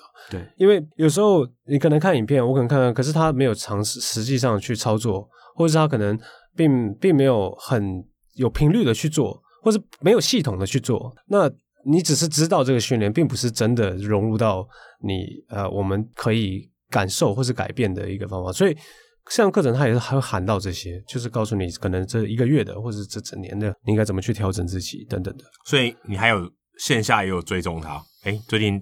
打得怎么样？或者哎，每每个礼拜要传影片给我看，这样子。对，呃，VIP 课程会，VIP 的，当然每个人时间精力有限。你现在对于这个课程的设计是已经有一个大概的雏形吗？有有已经有。如果我们听众朋友他也许家里有小朋友，或是他自己就是球员，啊可能是高中乙组或大学乙组的球员，你这边给你三分钟的广告时间。三分钟广告时间。对啊，哎，你说我的尽量 promote 一下我的课程优点在哪里？对，跟其他的棒球训练机构有什么差异？这样子。哦，对。我们最主要的优势是说，我们不管呃，你今天在哪里，你下刮风下雨，你至少你都可以看到，哎，这我们到底你的你的训练的方法，还有训练的一些架构，你怎么去开启你的整，比如年度或是月度，或者你一周的这些训练，嗯，好，那包里面我未来会加入一些体能的一些讯息在里面。是。因为我们知道，我即使是再好的教练，或者再多的教练的资源，比如说小联盟，他一个球队可能平均就有每一个层级可能就有四到五个教练，体能教练就有三个了，一到一到三个不止，有那么多教练资源。可是你不是三百六十五天随时都有这么多教练在你身边哦，你会有那么，我们可能还是会有。一半以上的时间，你是要自己去加强，自己去 try，自己去，就是在一个孤独的状况下去去承受这样的一个训练，就是蛮多的时间会是面对自己。对，所以我相信这也是课程最主要的。哎，在你面对自己的时候，你有一些方法可以提供给，可以提供给各位。嗯，但如果是 VIP 课程的话，就可以有回馈的机制，就是会有，它会有更多呃。我们有分了，就是说可能是是呃，你有分线上线下的。那因为这阵子这一两个月，我可能比较少，我我在现实状态其实我也讲蛮多，我会说比较多，因为时间有限，我希望可以帮助更多的球员，但是因为时间有限，我也不太可能哎，为了那球员就一一个，如果是一个球员这样下去，彼此浪费蛮多时间的。对，那可是如果线上是一个很好。呃，远端的这种，嗯、因为现在其实很多公司也都是远端操作嘛，就是棒球，嗯、棒球其实是可以啊，只是看要多少远端的比例而已。嗯、可是我觉得至少目前尝试营运下来，这半年是成果蛮好的。嗯，对，因为他们借由每一次的训练，每一次的回馈，然后再告诉他接下来你要针对什么去做训练，然后再来回馈用影片的方式这样子。那其实不会输给我实际上学，当然最好的还是直接的，这是比较快的。可是那就。那当然，那个当然，像我们刚刚说，可能收费，它的对，它的确相较之下，它价格会稍微比较高一点点。可是，呃，这也是有有一点差别。那之后我会公布，可能在我的的连呃 Facebook 或者 IG 上面，那会有一些比较详细的这种就是架构这样子。对，好，那今天时间也差不多，就是非常感谢就来到我们黑头大联盟节目现场，跟我们分享了这么多。那如果大家对于旧他的故事啊，他分享的东西有兴趣的话，欢迎追踪他的脸书还有 IG。然后呢，如果你是有兴趣想要学棒球，跟旧学棒球，或是从他身上取经的话，那欢迎追踪订阅他的 YouTube 频道“就是棒球”。那上面有很多宝藏等着你去挖。那你如果更进阶，你是真的很想训练成很优秀球员的，那当然线上课程是。最适合你的。那也欢迎大家去旧的这些社群媒体啊，或者是 YouTube 上面得到这些相关资讯。我们也会把相关资讯贴在我们的节目页下面。那欢迎大家就是尽量去关注这样。那今天非常感谢旧来到节目现场。好，感谢《Hito 大联盟》的 Adam 还有 Jackie 的邀请。好，谢谢各位，谢谢各位。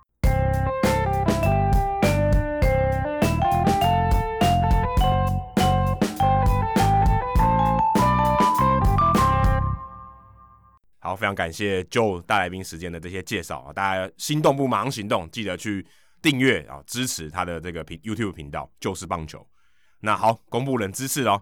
刚才的问题是哪一部电影没有在 PNC Park 取景？在劫难逃、辣妹爱宅男、黑暗骑士、黎明升起、神隐任务。你刚刚猜的是辣妹爱宅男哦，但是他这个电影里面呢是在匹兹堡拍的哦，是在匹兹堡拍的。然后它里面约会就在 PNC Park。OK，所以这个是答案是错的。那在劫难逃也有，他们还在那边狙击哦，嗯哼，在那河的另外一一半还有在就是有狙击手的，所以那个也是在 PNC Park，是射球场里面吗？对，哦，那很酷诶，是在河的另外一岸这样射过来。嗯、那神隐任务这个阿汤哥演的也有在 PNC Park，唯一一个没有是黑暗骑士。OK，但黑暗骑士呢也是在匹兹堡拍的，在隔壁的球场，okay. 在美式足球场，大家不知道有没有记得？有一个这个接球员，然后跑一跑，然后整个地全部陷下去，好像有印象，对。对，那就在隔壁的 Heinz Field，这个番茄酱公司 Heinz 就是呃隔壁的美式足球场那边拍的，好，但是合成的，我不知道是不是真的在那边拍，但是的确是在那个场景里面啊、嗯，所以他有用到那个场景，所以答案是黑暗骑士黎明升起。OK，这这部电影是蛮热门的、啊，所以但是里面爆炸的地点没有 PNC，没有 PNC Park。对啊，虽然我看过《黑暗骑士》《黎明升起》和《神隐任务》，但是实在是太久以前了，所以要能够 回想起一些细节也蛮难的。那另外两部都有在 PNC Park 取景，也许我应该去看一下。哎、欸，去看一下、嗯。好，那接下来就是进行本周的人物来讲单元。Adam 这个礼拜要介绍谁呢？其实这个人物来讲，我原本是想要介绍 Brad Fisher，就是费雪训练，就是费雪训练中心的这个费雪。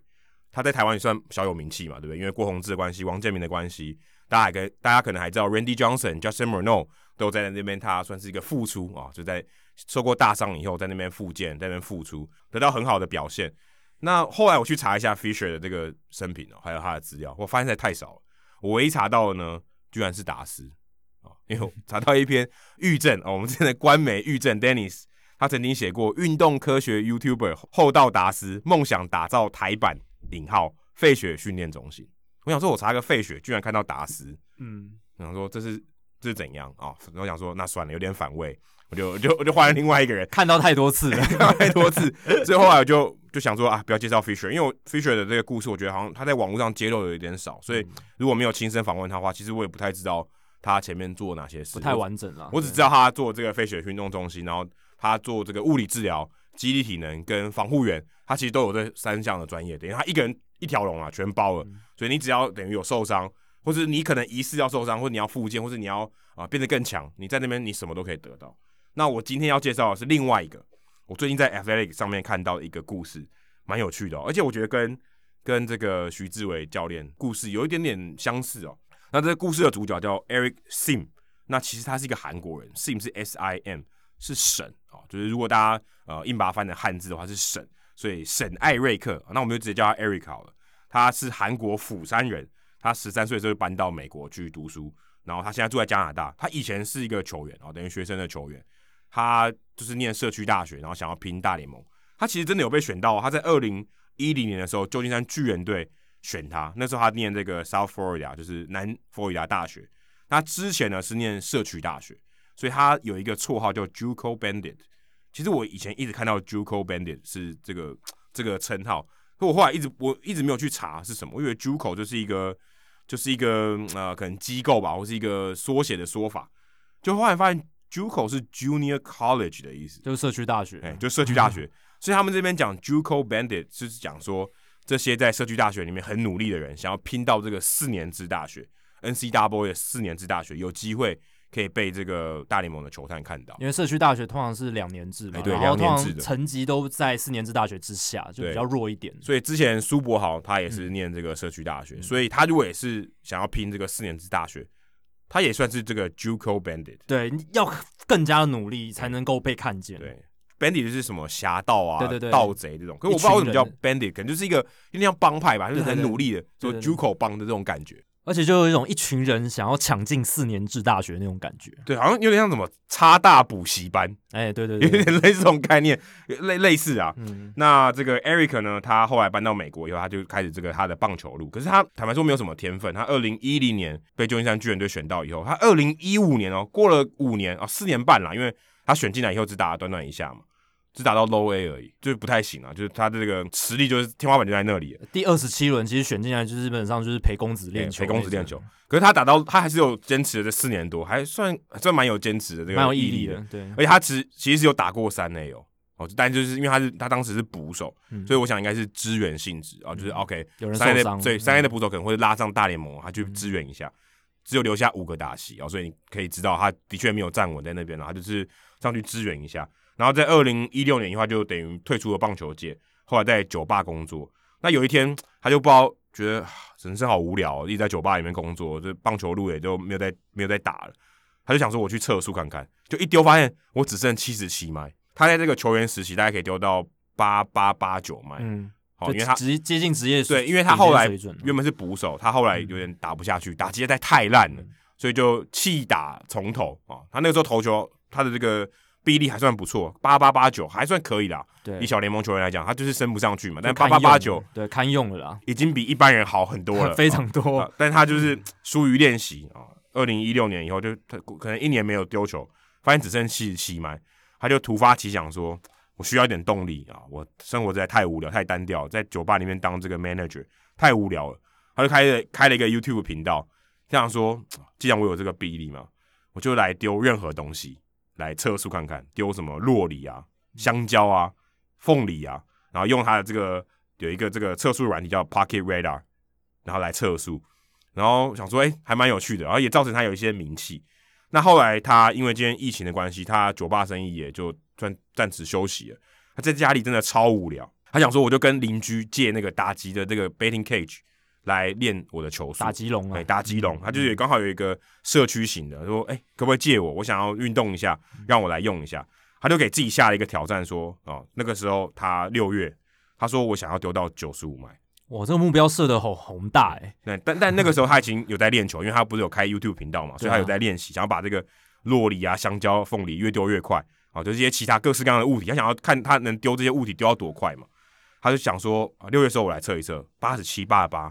然后我想要突破到九十五，这个目标还是很大，因为九到九十五是很不容易的事情。九十五不是一般人，对啊，就算你可以已经投到八十七八了吧，你能上升到九十五，搞不好都有大联盟球队要要你的那种感觉。但是你要投的准嘛，对，对，九十五嘛已经非常非常不容易，不是正常人可以做到的事情。后来呢，为什么 Athletic 会写他？因为他真的做到了，他只花了一百五十一天，大概不到半年的时间，三呃六个月不到好的时间，就完成了这个挑战。而且事实上，他一个月的时候就已经到九十四迈了，然后只是一直突破不了那个一迈哦，因为他可能这个训练的过程太累了。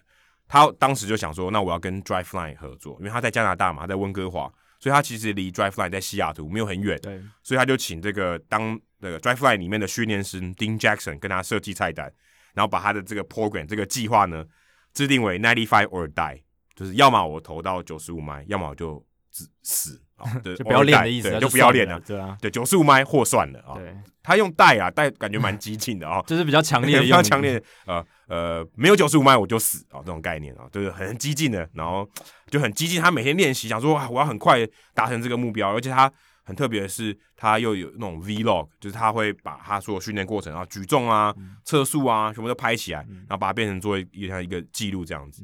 他每天练习，每天都有重量训练跟投球课程，几乎。一个礼拜七天都在练习啊，除了他去酒吧，如果有去上班的话，他就去上班；没有去上班的话，就继续练习。每天都练习，一个月他就丢到九十四迈了，非常厉害。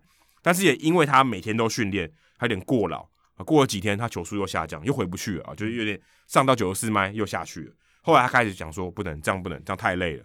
我一周练四天就好啊。人的身体一定有极限的啦，对，要休息一下啊，需要更多的休息，然后每天要睡饱，至少要睡十个小时。因为这样子，他调整他的做法，后来他就飙到九十五迈，一百五十一天，很厉害。而且他真的就把它当做一个实验，他等于有点像半工，哎、欸，算半工半读嘛，反正就是有点像是下课后啊上班以外，他去做这个自己人体的实验，就真的达到九十五迈，而且。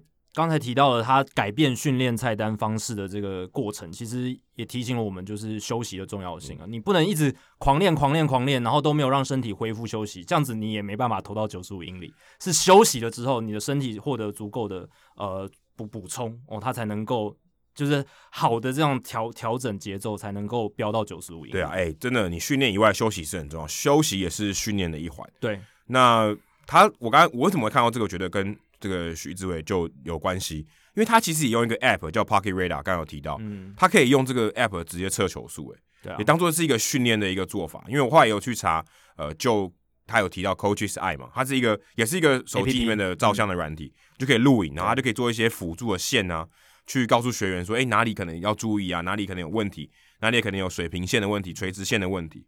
那这个 Pocket Radar 也是可以帮忙在家里面就测球速。所以他刚才不是讲说他在自己的这个社区的一个 betting cage 里面就在那边练投，嗯、他也没有测速枪嘛，也没有人帮他做嘛，他可能就一个脚架一个手机放在那边就帮他测球速，所以也算是一种某种情况算是科学化的土法炼钢。对，拜现在科技所赐啊，很多以前要特别去买什么器材的东西，很贵的器材。对，像测速枪，其实你不要看小小一把，也是蛮贵的、哦。那现在有 APP，然后用手机的一些照相或录影功能去辅助，然后搭配上软体的去撰写，那就可以做出一个。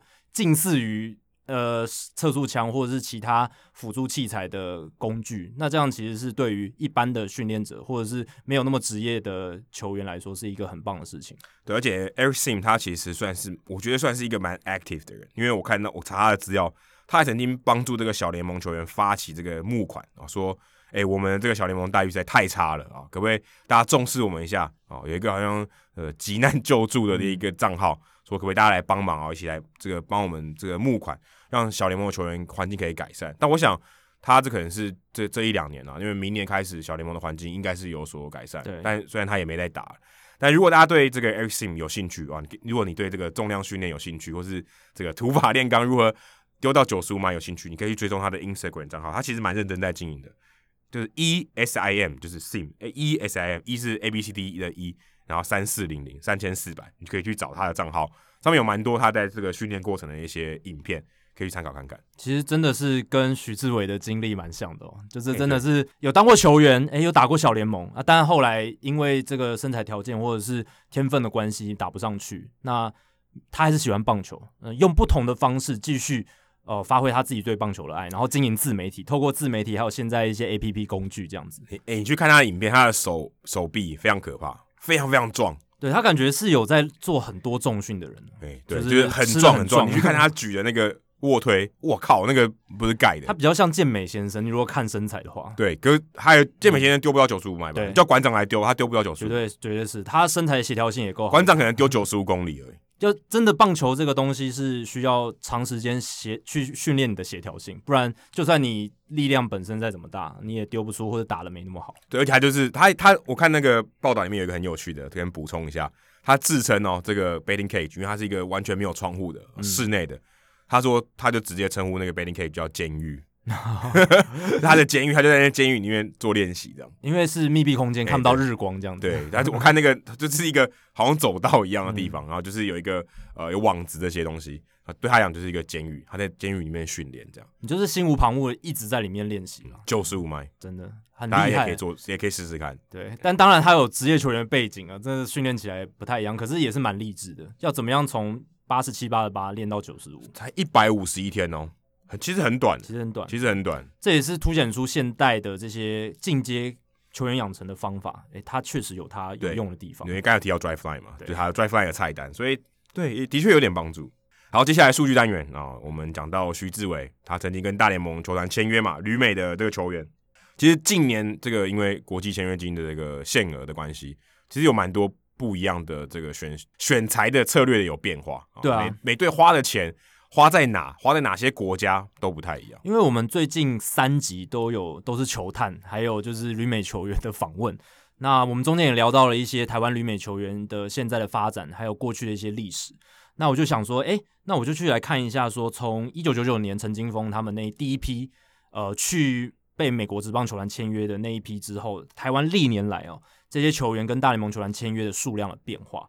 那第一年一九九九年是三位嘛，那后来其实有蛮长一段时间都没有很多人呢、欸，大概从两千年到两千零五年，最多每一年都不超过三位。我觉得很大原因是因为王建民还没上，对，那个时候陈金峰还没有成功嘛。那虽然曹景辉二零零三年就上大联盟，可是他也没算真的有站稳，都没有到站稳，因为一些受伤的关系。对，那真的 到站稳了，就是王建民二零零六年，其实二零零五年就已经算有站稳了。对，然后二零零六年是大放异彩，所以真的是从二零零六年开始，大联盟球团就是疯狂的去签这个台湾的棒球员哦。二零零六年一年就有七个，然后二零零七年十一个，一年十一个。然后零八四个，零九十二个，所以这个就是呃，Roger，然后像 Adam Hislop 先生，他们那时候刚加入大联盟球团，开始当球探的时候，是台湾旅美球员热正夯的时候，所以大联盟球团那那时候真的是很积极的在签一些台湾球员，所以那几年真的是大量的有很多台湾球员输入到这个美国那边去哦，但是呢，从二零一二年开始，就是我们在访谈里面有提到，二零一二年开始就有所谓的。国际业余球员签约金配额的限制，当时的规定是有这个限制，可是你还是可以超出上限，只是你超出上限的话要缴比较多的奢侈税。等于就是说，你不但用这个名义上这个金额签他，你还要付罚款，所以其实更贵啊。比如说你可能两百万签他，可事实上你付的是三百万的成本，啊，这种概念。对。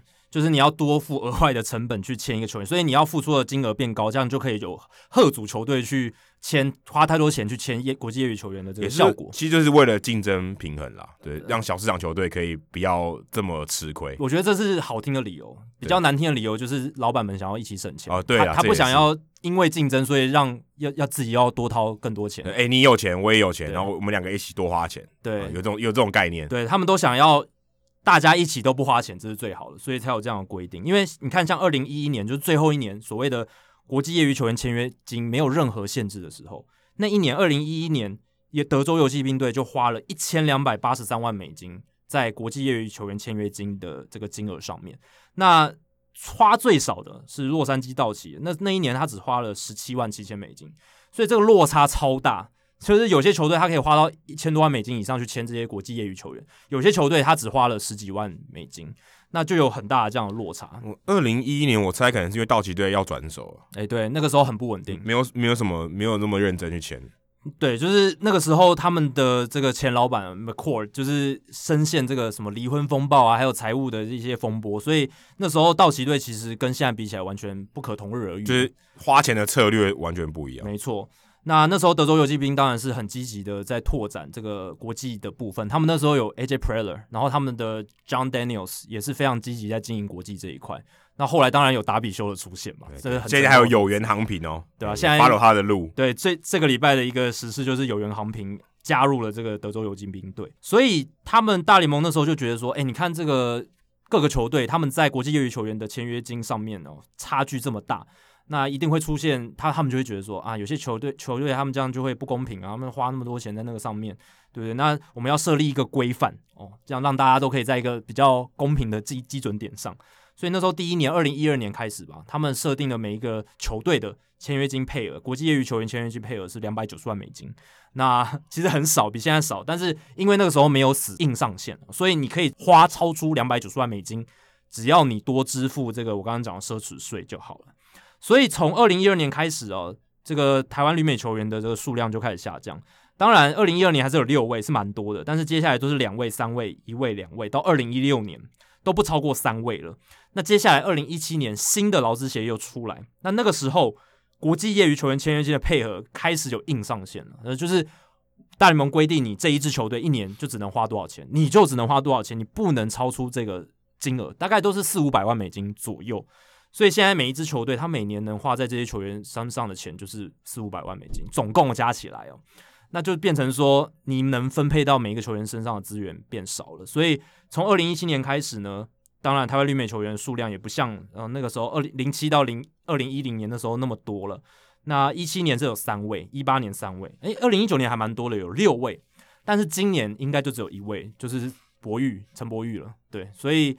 未来可能，我觉得数量可能也会，就可能不到三位，每年数量哦。对，二零一九年像那个郑宗哲，然后刘志荣都是二零一九年过去的。对，然后我记得还有那个突然想不起来叫呃郑浩钧，还有林辉胜也都是二零一九年过去的。对，还有陈胜平，对这些，所以有六位，还就是这一批其实都还算蛮。哎，还有林家正也算吧。林家正，林家正是在，但林家正他是在美国念高中，哦，所以他所以他不在此列。OK OK，他不算国际选秀。对，这边都是指国际业余呃球员签约的这个部分。所以这几年下来看下来的话，签约金上当然也是不比。当年林就是像二零一二年林子伟他两百零九万，现在这个数字看起来真的是天方夜谭。然后像张景玉，他二零一八年签的时候七十二万五千美金，其实也是很高。然后当然刘志荣七十五万美金，所以陈柏宇现在一百二十五万看起来是非常非常高的价嘛。子伟是在二零一二年那一张劳资协议嘛？那张景玉还有我刚刚讲的刘志荣、陈柏宇，他们都是在最新的这一张二零一七到二零二一年。那能在这一张签到五十万美金以上都是非常了不起的选手，所以也很期待说他们能够哦未来有更好的发展。那我们也要继续看下去说，台湾旅美球员在下一张的劳资协议会有这个旅美球员数量会出现什么变化？我们现在还不知道二零二二年开始的劳资协议会有什么新的关于国际业余球员的这个签约的规定，但可以预想的是应该。我觉得限制可能会变得越来越多，嗯，或者甚至直接有国际选秀的出现，就是我们在这个访上一集跟 Roger 在访谈里面有提到的，所以这个就是未来球员他们要多多关注。如果有这个旅美梦的话，那接下来我想讲的就是时事啦，就是在我们节目录音的这一天的，算凌晨吧，嗯，然后发生了一个比较令人哀伤的消息啊，就是名人堂蝴蝶球投手 Phil Niekro 去世。享受八十一岁啊，一九三九年四月一号出生的。那他其实多年来就是有这个跟这个癌症搏斗的一个情况。那还好，他是在睡梦中安详辞世的。应该是呃，虽然有这个生病，但是应该是还算病情算稳定啊，不是说很痛苦的那一种。那他当年呢进入名人堂的时候，我很讶异，我去查了一下，他在一九九七年进入名人堂啊，得票率百分之八十点三，他花了五年的时间才挤进名人堂，诶。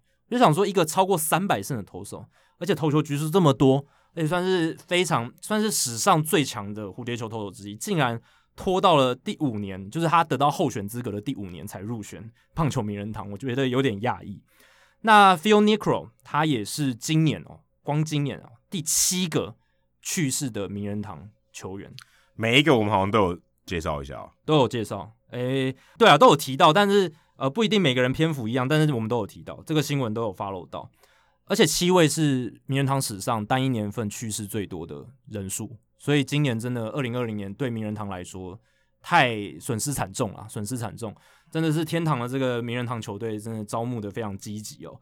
其他人像 Lou Brock、Whitey Ford、Bob Gibson、L. K. Line、Joe Morgan、Tom Seaver 这几位，然后现在呃 Phil Niekro 也加入他们的行列。其实 Phil Niekro 也跟前面这几位。很多人生涯都有重叠到，都是对手。其实这样蛮，也、欸、不能说蛮合理的，但是大家到一个年纪以后，就这个过世的几率就比较高一点嘛。同一批人、啊，对对，同一批人，就年纪到了，这一批人年纪都差不多，同一个时间退伍，对，呃，算是下课这样。对，七八十岁这个年纪这样。那我觉得 Phil Niekro 他最厉害的是他在四十岁之后的成绩。他在四十岁以后，就是他已经满四十岁以后哦。他还投了一千九百七十七局，拿下一百二十一胜一百零三败，防率三点八四，ERA Plus 一百零三。所以他在四十岁以后，他是不只是一个堪用的投手，他是一个在平均水准之上的投手，而且他累积将近两千局。现在一般的大联盟先发投手要累积到两千局哦，都很不容易了。那 Niekro 他是在四十岁以后，他的耐投度真的是史上很少人能及了。如果你排除掉那些什么十九世纪的那些上古神兽的话。Phil Niekro 真的是非常厉害，不过也是因为他是蝴蝶球投手对，对啊，所以这个也是你如果能把生涯投长，能靠转转型成蝴蝶球投手，这也是一个功夫嘛。那当然，Phil Niekro 他几乎整个生涯都是蝴蝶球投手啦。那他在四十岁以后，他累积的 WAR 值投手的部分呢是二十五点四，这个在史上所有四十岁以后累积的 WAR 值里面最高的，呃，第二高，第二高，第一高的是 Jack Queen 二十七，然后赛扬。在第三名二十三点三，第四名是 Nolan Ryan，第五名 Roger Clemens 哦，所以这几个都是赫赫有名的人物。那 Niekro 在这个四十岁以后累积 WAR 值榜上能排到第二，也很了不起。那他是，而且他我觉得很很厉害，他有一些很猎奇的数据哦，像是过去一百零四年以来啊，只有两个投手单季拿下超过二十胜跟二十败，一个是他另一个蝴蝶球投手 Wilbur Wood，那另一个就是 Phil Niekro 哦，他在一九七零年代有一年他拿下二十一胜二十败哦，所以两 两个数字好像都是联盟最高，所以可以说他真的看天吃饭吗？我觉得比较不稳定。你要你要单季二十胜要二十败。是这样，是这个意思吗？对，单季二十胜，这很难啊，超过二十二十胜二十败，这这很这很不容易，而且你代代表你初赛也要蛮多的。对啊，一九一六年以后就只有两个，就是 Wilbur Wood 还有他，就出赛要多。对，你一般现在也不可，这也应该完全不可能再发生了吧？我我觉得不可能。第一个，你如果先发投手，假设胜败比较容易拿到的话，你要至少出赛四十场，对对不对？哦，但有可能你后援出赛，可是现在也不太会这样用了吧。那如果要不然就是你后援投手，你可能出赛当然超过四十场，你可是你要拿到二十胜二十败也很难吧？对啊，这个也，也不太合理吧？不太可能。他那一年先发出赛四十四场，完投二十三场哦，然后三百四十二局投球。我像刚刚讲的这些数字都是全联盟最高。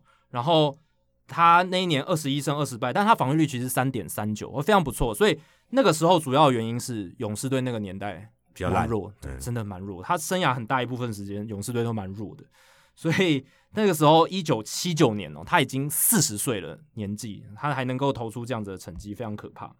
那再来就是他在四十六岁那一年拿下生涯第三百胜，也也成为史上最老的一个投手去投出完封胜、完封胜这样 shutout。那当时他超越的人是 Satchel Page，就是我们之前讲到黑人联盟的传奇投手。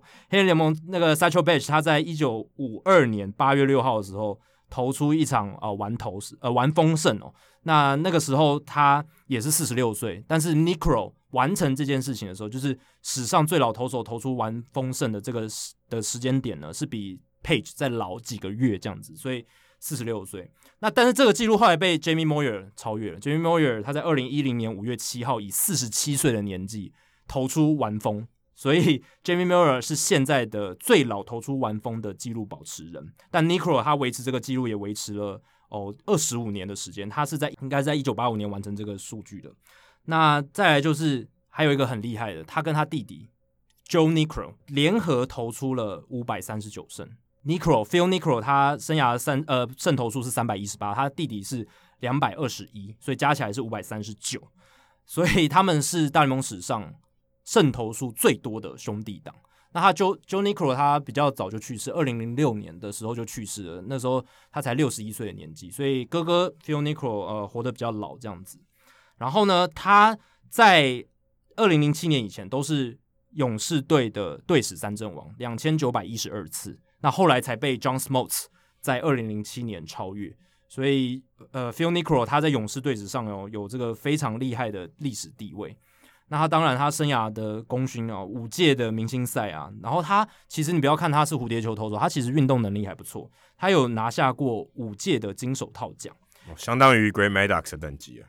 Greg Maddux 我记得是十十几胜，十三，对，但但也很不简单，五次也很很少见，对，五次也也蛮多的咯，都集中在一九七八到一九八三年。那当然，他也拿过国联的防御率王，然后两次的国联胜投王，然后有胜率王。然后也有，呃，他有十三个球季都拿下至少十五胜，哇，这个数字未来应该很 很少人可以办得到了。然后他二十胜的球季有三个，而且他生涯呢有十九个球季都投超过两百局，四个球季投超过三百局，这个耐久度毋庸置疑啊，真的是太可怕了，所以也才能够缔造我们刚刚讲一九七九年单季二十胜以上、二十败以上，这是非常了不起的。那最后几个就是关于他。这种生涯长寿的一些记录，像是他是一九三零年代出生的球员里面最晚退休的，嗯，因为他投到了四十八岁哦，所以他是最后一，他是在一九三九年出生的嘛，算是美国的工藤公康了，哎，真的，差差不多差不多老啊，我记得应该应该差不多，对，啊，然后呢，他也是最后一个效力于密尔瓦基勇士队的。当在当时啊，是一个现役球员，就是他是最后一个了，就像巴特罗·克隆是最后一个蒙特罗博览会队的球员一样。对，就是这个意思。那当然，密尔瓦基酿呃勇士队后来搬到亚特兰大嘛，就换了城市这样子，所以呃，Phil Niekro 算是最后一个在密尔瓦基勇士队出赛过的，然后最后一个退休的人。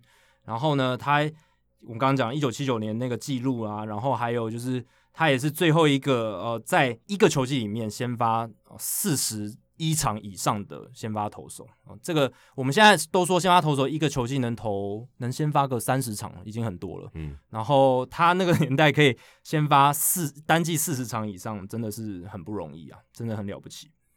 好，最后一个分享一个很有趣的啦，就是 Sanford，呃，因为他现在是费城人的总管嘛，呃，Dave Dombrowski 把他延揽进费城人队。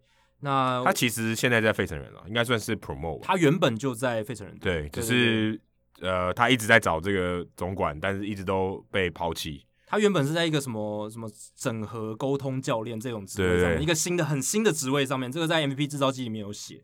那现在对啊，算是升职哦，到总管这个职位。当然，他跟 Dave Dombrowski，我觉得就是要磨合一下吧，就是还是要讨论说，到底谁才是最后有决定权的那个人，还是说，诶，Dave Dombrowski 愿意把更多的权放给 Sanford，这个之后还可以再观察。这个很有趣的是，呃，我听的我就是我最喜欢那个 Podcast Effectively Wild，他们就有去看一下 Sanford 他的维基页面，发现他维基页面好长哦，就是有五千多字。因为因为想说 Sanford 他他在大联盟生涯，他就是一个很工具人的一个球员，然后并不是明星级的。当然，他退休之后有蛮多新闻的。那书也会提到他，有报道也会提到他说，诶，他很会沟通，而且他有史丹佛大学，学历又好，然后在球团的办公室里面适应的非常 OK。那所以他有一些报道这样，但没想到他的维基页面呃写的非常非常长，而且整理的非常好，有照图文并茂这样子，而且那个分类啊，这个架构整理的都很完整。会不会他自己去写的？也有可能吧。应该。应该很很难自己去写吧？应该都是通常有要有丰功伟业的人才会那么长。对，通常都是说你要嘛是明星级球员、名人堂球员哦，很知名的球员，包括事迹很多。对，对，因为你没有什么事迹，他要写什么？对啊。但是 Sanford 他的页面就非常非常长，英文的。我们在这边讲的是英文，所以呃，他们就他们的听众就去特别查说，到底大联盟史上哦维基页面最长的球员是哪一些？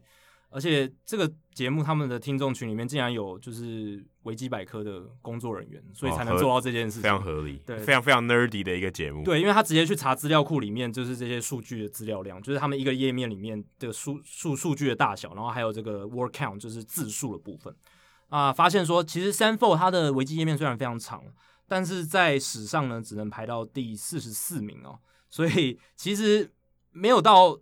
最顶尖，可是其实也蛮多的了，因为大联盟史上有那么多球员，有将近两万名，那他能够排到第四十四也是蛮多的。那大联盟史上维基页面哦，最长的是贝比鲁斯，总共有一万五千三百零四个字，然后第二名是 Billy Martin，一万四千两百六十四个字。Billy Martin 是一九七零年代八零年代一个很知名的总教练，那我想他这个。维基页面那么长，可能是因为一直写他换队的历史啊，对，有可能，因为他我记得他应该被洋基大老板 George Steinbrenner 好像 fire 掉两三次以上，就是一直一直重新重复进出这个洋基队，然后后来还有像 Casey Stengel 这个知名的总教练，呃，洋基队黄金年代的总教练，拿下很多座冠军的，然后 ERA ERA 有第四名哦，一万一千七百八十四个四个字哦，我觉得非常合理，因为应该有很大的篇幅。都在写他的这个禁药疑云，然后还有他退休之后非常丰富的棒球第二人生这样子，然后像 Tony Green 啊、Rivera 啊、Satchel Page，其实这些都不太意外，都是史上维基页面最长的前几名。比较让人意外的是像，哦 Stephen Vogt，他排在第二十四名。我想说，Stephen Vogt 为什么他的维基页面会那么长？一定有特别的粉丝，特别喜欢这些。猎奇的球员才会把他们写的那么长。我很喜欢他的出场音乐，大家可以去查一下。OK，所以是他在哪一队的时候，在运动、呃、没有，他就一直都是啊，一直都是，嗯、不管到哪一队都是这一。我去巨人队采访的时候，他刚好是有他有出场音乐，我还特别查一下，因为很好听。OK，然后呢，其他像其实前几名很多名人堂球员，很多明星球员，然后还有诶 Chris Young 最近被游骑兵队 hire 的这一个总管。他也在这一个前几名的行列里面，哦、学历高，写的就多，对啊，三十六，第三十六名，所以他比 Sanford 还要前面。他跟 Sanford 现在经历算是蛮类似嘛，都是呃球员生涯表现普普，但是因为有 Chris Young 应该好好一点了，好好蛮多的啊。但我我觉得都称不上所谓的明星级球员。是啊，但是 Chris Young 活得很久。对，那比起 Sanford，他只是一个工具人。当然，三呃 Chris Young 他的角色算比较持重，他是先发投手。所以可能也是这样关系吧。他的这个获得维基页面的这个字数也蛮多的。当然，他后来还到大联盟办公室哦，担任这个棒球事务的营运长这样子。然后像 Mickey Mantle 这个夹夹在这中间，实在还还蛮有趣的。而且 Seinfeld 他维基页面的字数比 Mike Trout 还多哦，Mike Trout 他排在 Seinfeld 后面五千四百九十七个字。所以大联盟最强的球员的维基页面的说明还没有 Seinfeld 来得多，就一个字就强，然后就结束了。对，强强强强强强强，要要讲什么？就就是抢，真的就是棒球，就是抢。Mike Trout 他就是场外周边的一些花边消息算少。对了，因为我觉得这个这很真的很难说，因为他没有什么事件，他有没有很多特别的记录，大家不会特别记录他啊。对，我我干嘛要写？看这个榜单上啦，除了就是哦，名人堂等级的成就，然后还有就是表现非常好以外，还有争议多的人，像 Ryan Brown 跟 Alex Rodriguez era 都在这上面，所以不只是要打得好啦，你的你如果引发很多争议，然后很多场外的周边话题的话，哦，才比较容易上这个榜单。就是有故事吧，我觉得就是有，不管这个故事是正面还是负面的。对，Mike Trout 的确没有什么故事，坦白说，我觉得就是这样子。他是靠着他非常非常强哦，才能走进这个榜单。不然他真的就是一个以故事的角度来讲，是一个蛮无聊的人，对啊。然后你看像，但我觉得像 Young Kingsler 也在这榜单上，我觉得也也蛮有趣的。那铃木一朗也在这里面，没有什么意外。Tommy John 这个在第十二名也没什么意外，因为他我猜可能写他生涯可能前面两千字，然后后面七千字都在写他这个哦跟手术有关的，可能我只是乱猜的啦。所以这个榜单还蛮有趣的，我就觉得说可以从另一个角度看球员他的生涯的重要程度，或者他的影响力。从维基百科页面的字数也可以看出一些端倪。哎、欸，我看到你这个榜单，Ken Griffey Jr. 排第九十四名。哎、欸，对，他也太后面了吧？对，但是他这个就不是字数了，他是从这个就是位元素来看。哦，对，这是从位，就是他这个榜单有分位元素跟字数。我们刚刚只看字数嘛，那你刚刚看的第九十四名是这个。应该是位位元素吧，就是他位元素没有到那么高，但是也是蛮令人意外的。照理来说，Ken Griffey Jr.，呃，他应该也要排在很前面吧？对啊，P Rose 也很后面，P Rose 他应该要前十名了。对啊，那争议爆多，而且他成绩也够好啊。对啊，而且他其实就是名人堂球员啊，大联盟他进不去了。对，大联盟安打王，而且又有签赌风波，哇，这两个加起来竟然没有人能让他这个字数爆爆冲。对，所以这个有点怪，我觉得。可能大家就是没有没有什么逻辑可言，对，有一点啦，像 Joe DiMaggio 也不在前前八十名里面。对啊，我就觉得可能就还蛮不知道该怎么解释这件事情。我觉得也是跟说有没有一些热情的这个维基页面编辑者，他刚好是哪一个球员的球迷也有关系。是他朋友对，因为有一些人他真的很热热衷于编辑维基页面，他刚好是。哦，比如说 ERA 球迷，他可能就会写的非常多；可能是 Seinfeld 球迷，他可能就会写的非常多。这样，所以这可能也跟他能够吸引到的球迷性质有关系。好，以上就是《h i t 大联盟》第一百九十七集的全部内容。如果大家喜欢我们节目的话，欢迎加入《h i t 大联盟》在脸书的社团 h i t 大联盟讨论区 H I T O 大联盟讨论区。加入这个社团，回答三个简单的问题，就可以进入跟我和 Adam 还有其他上过我们节目的来宾以及听众朋友一起畅聊棒球。如果大家有任何美职或棒球的相关问题，欢迎上我们的官网 hitomlb.com。I t o m l b dot com 上面填写发问表单，我们会尽可能在节目一个月一次听众信箱单元上面统一回答、讨论、分析大家提出的想法还有问题。诶，最近大家问题比较少一点哦，欢迎大家踊跃的来信，这样对，预告一下，下一集是应该就会是听众信箱，听众信箱。所以如果你想要赶快获得回答的话，这个礼拜是一个机会。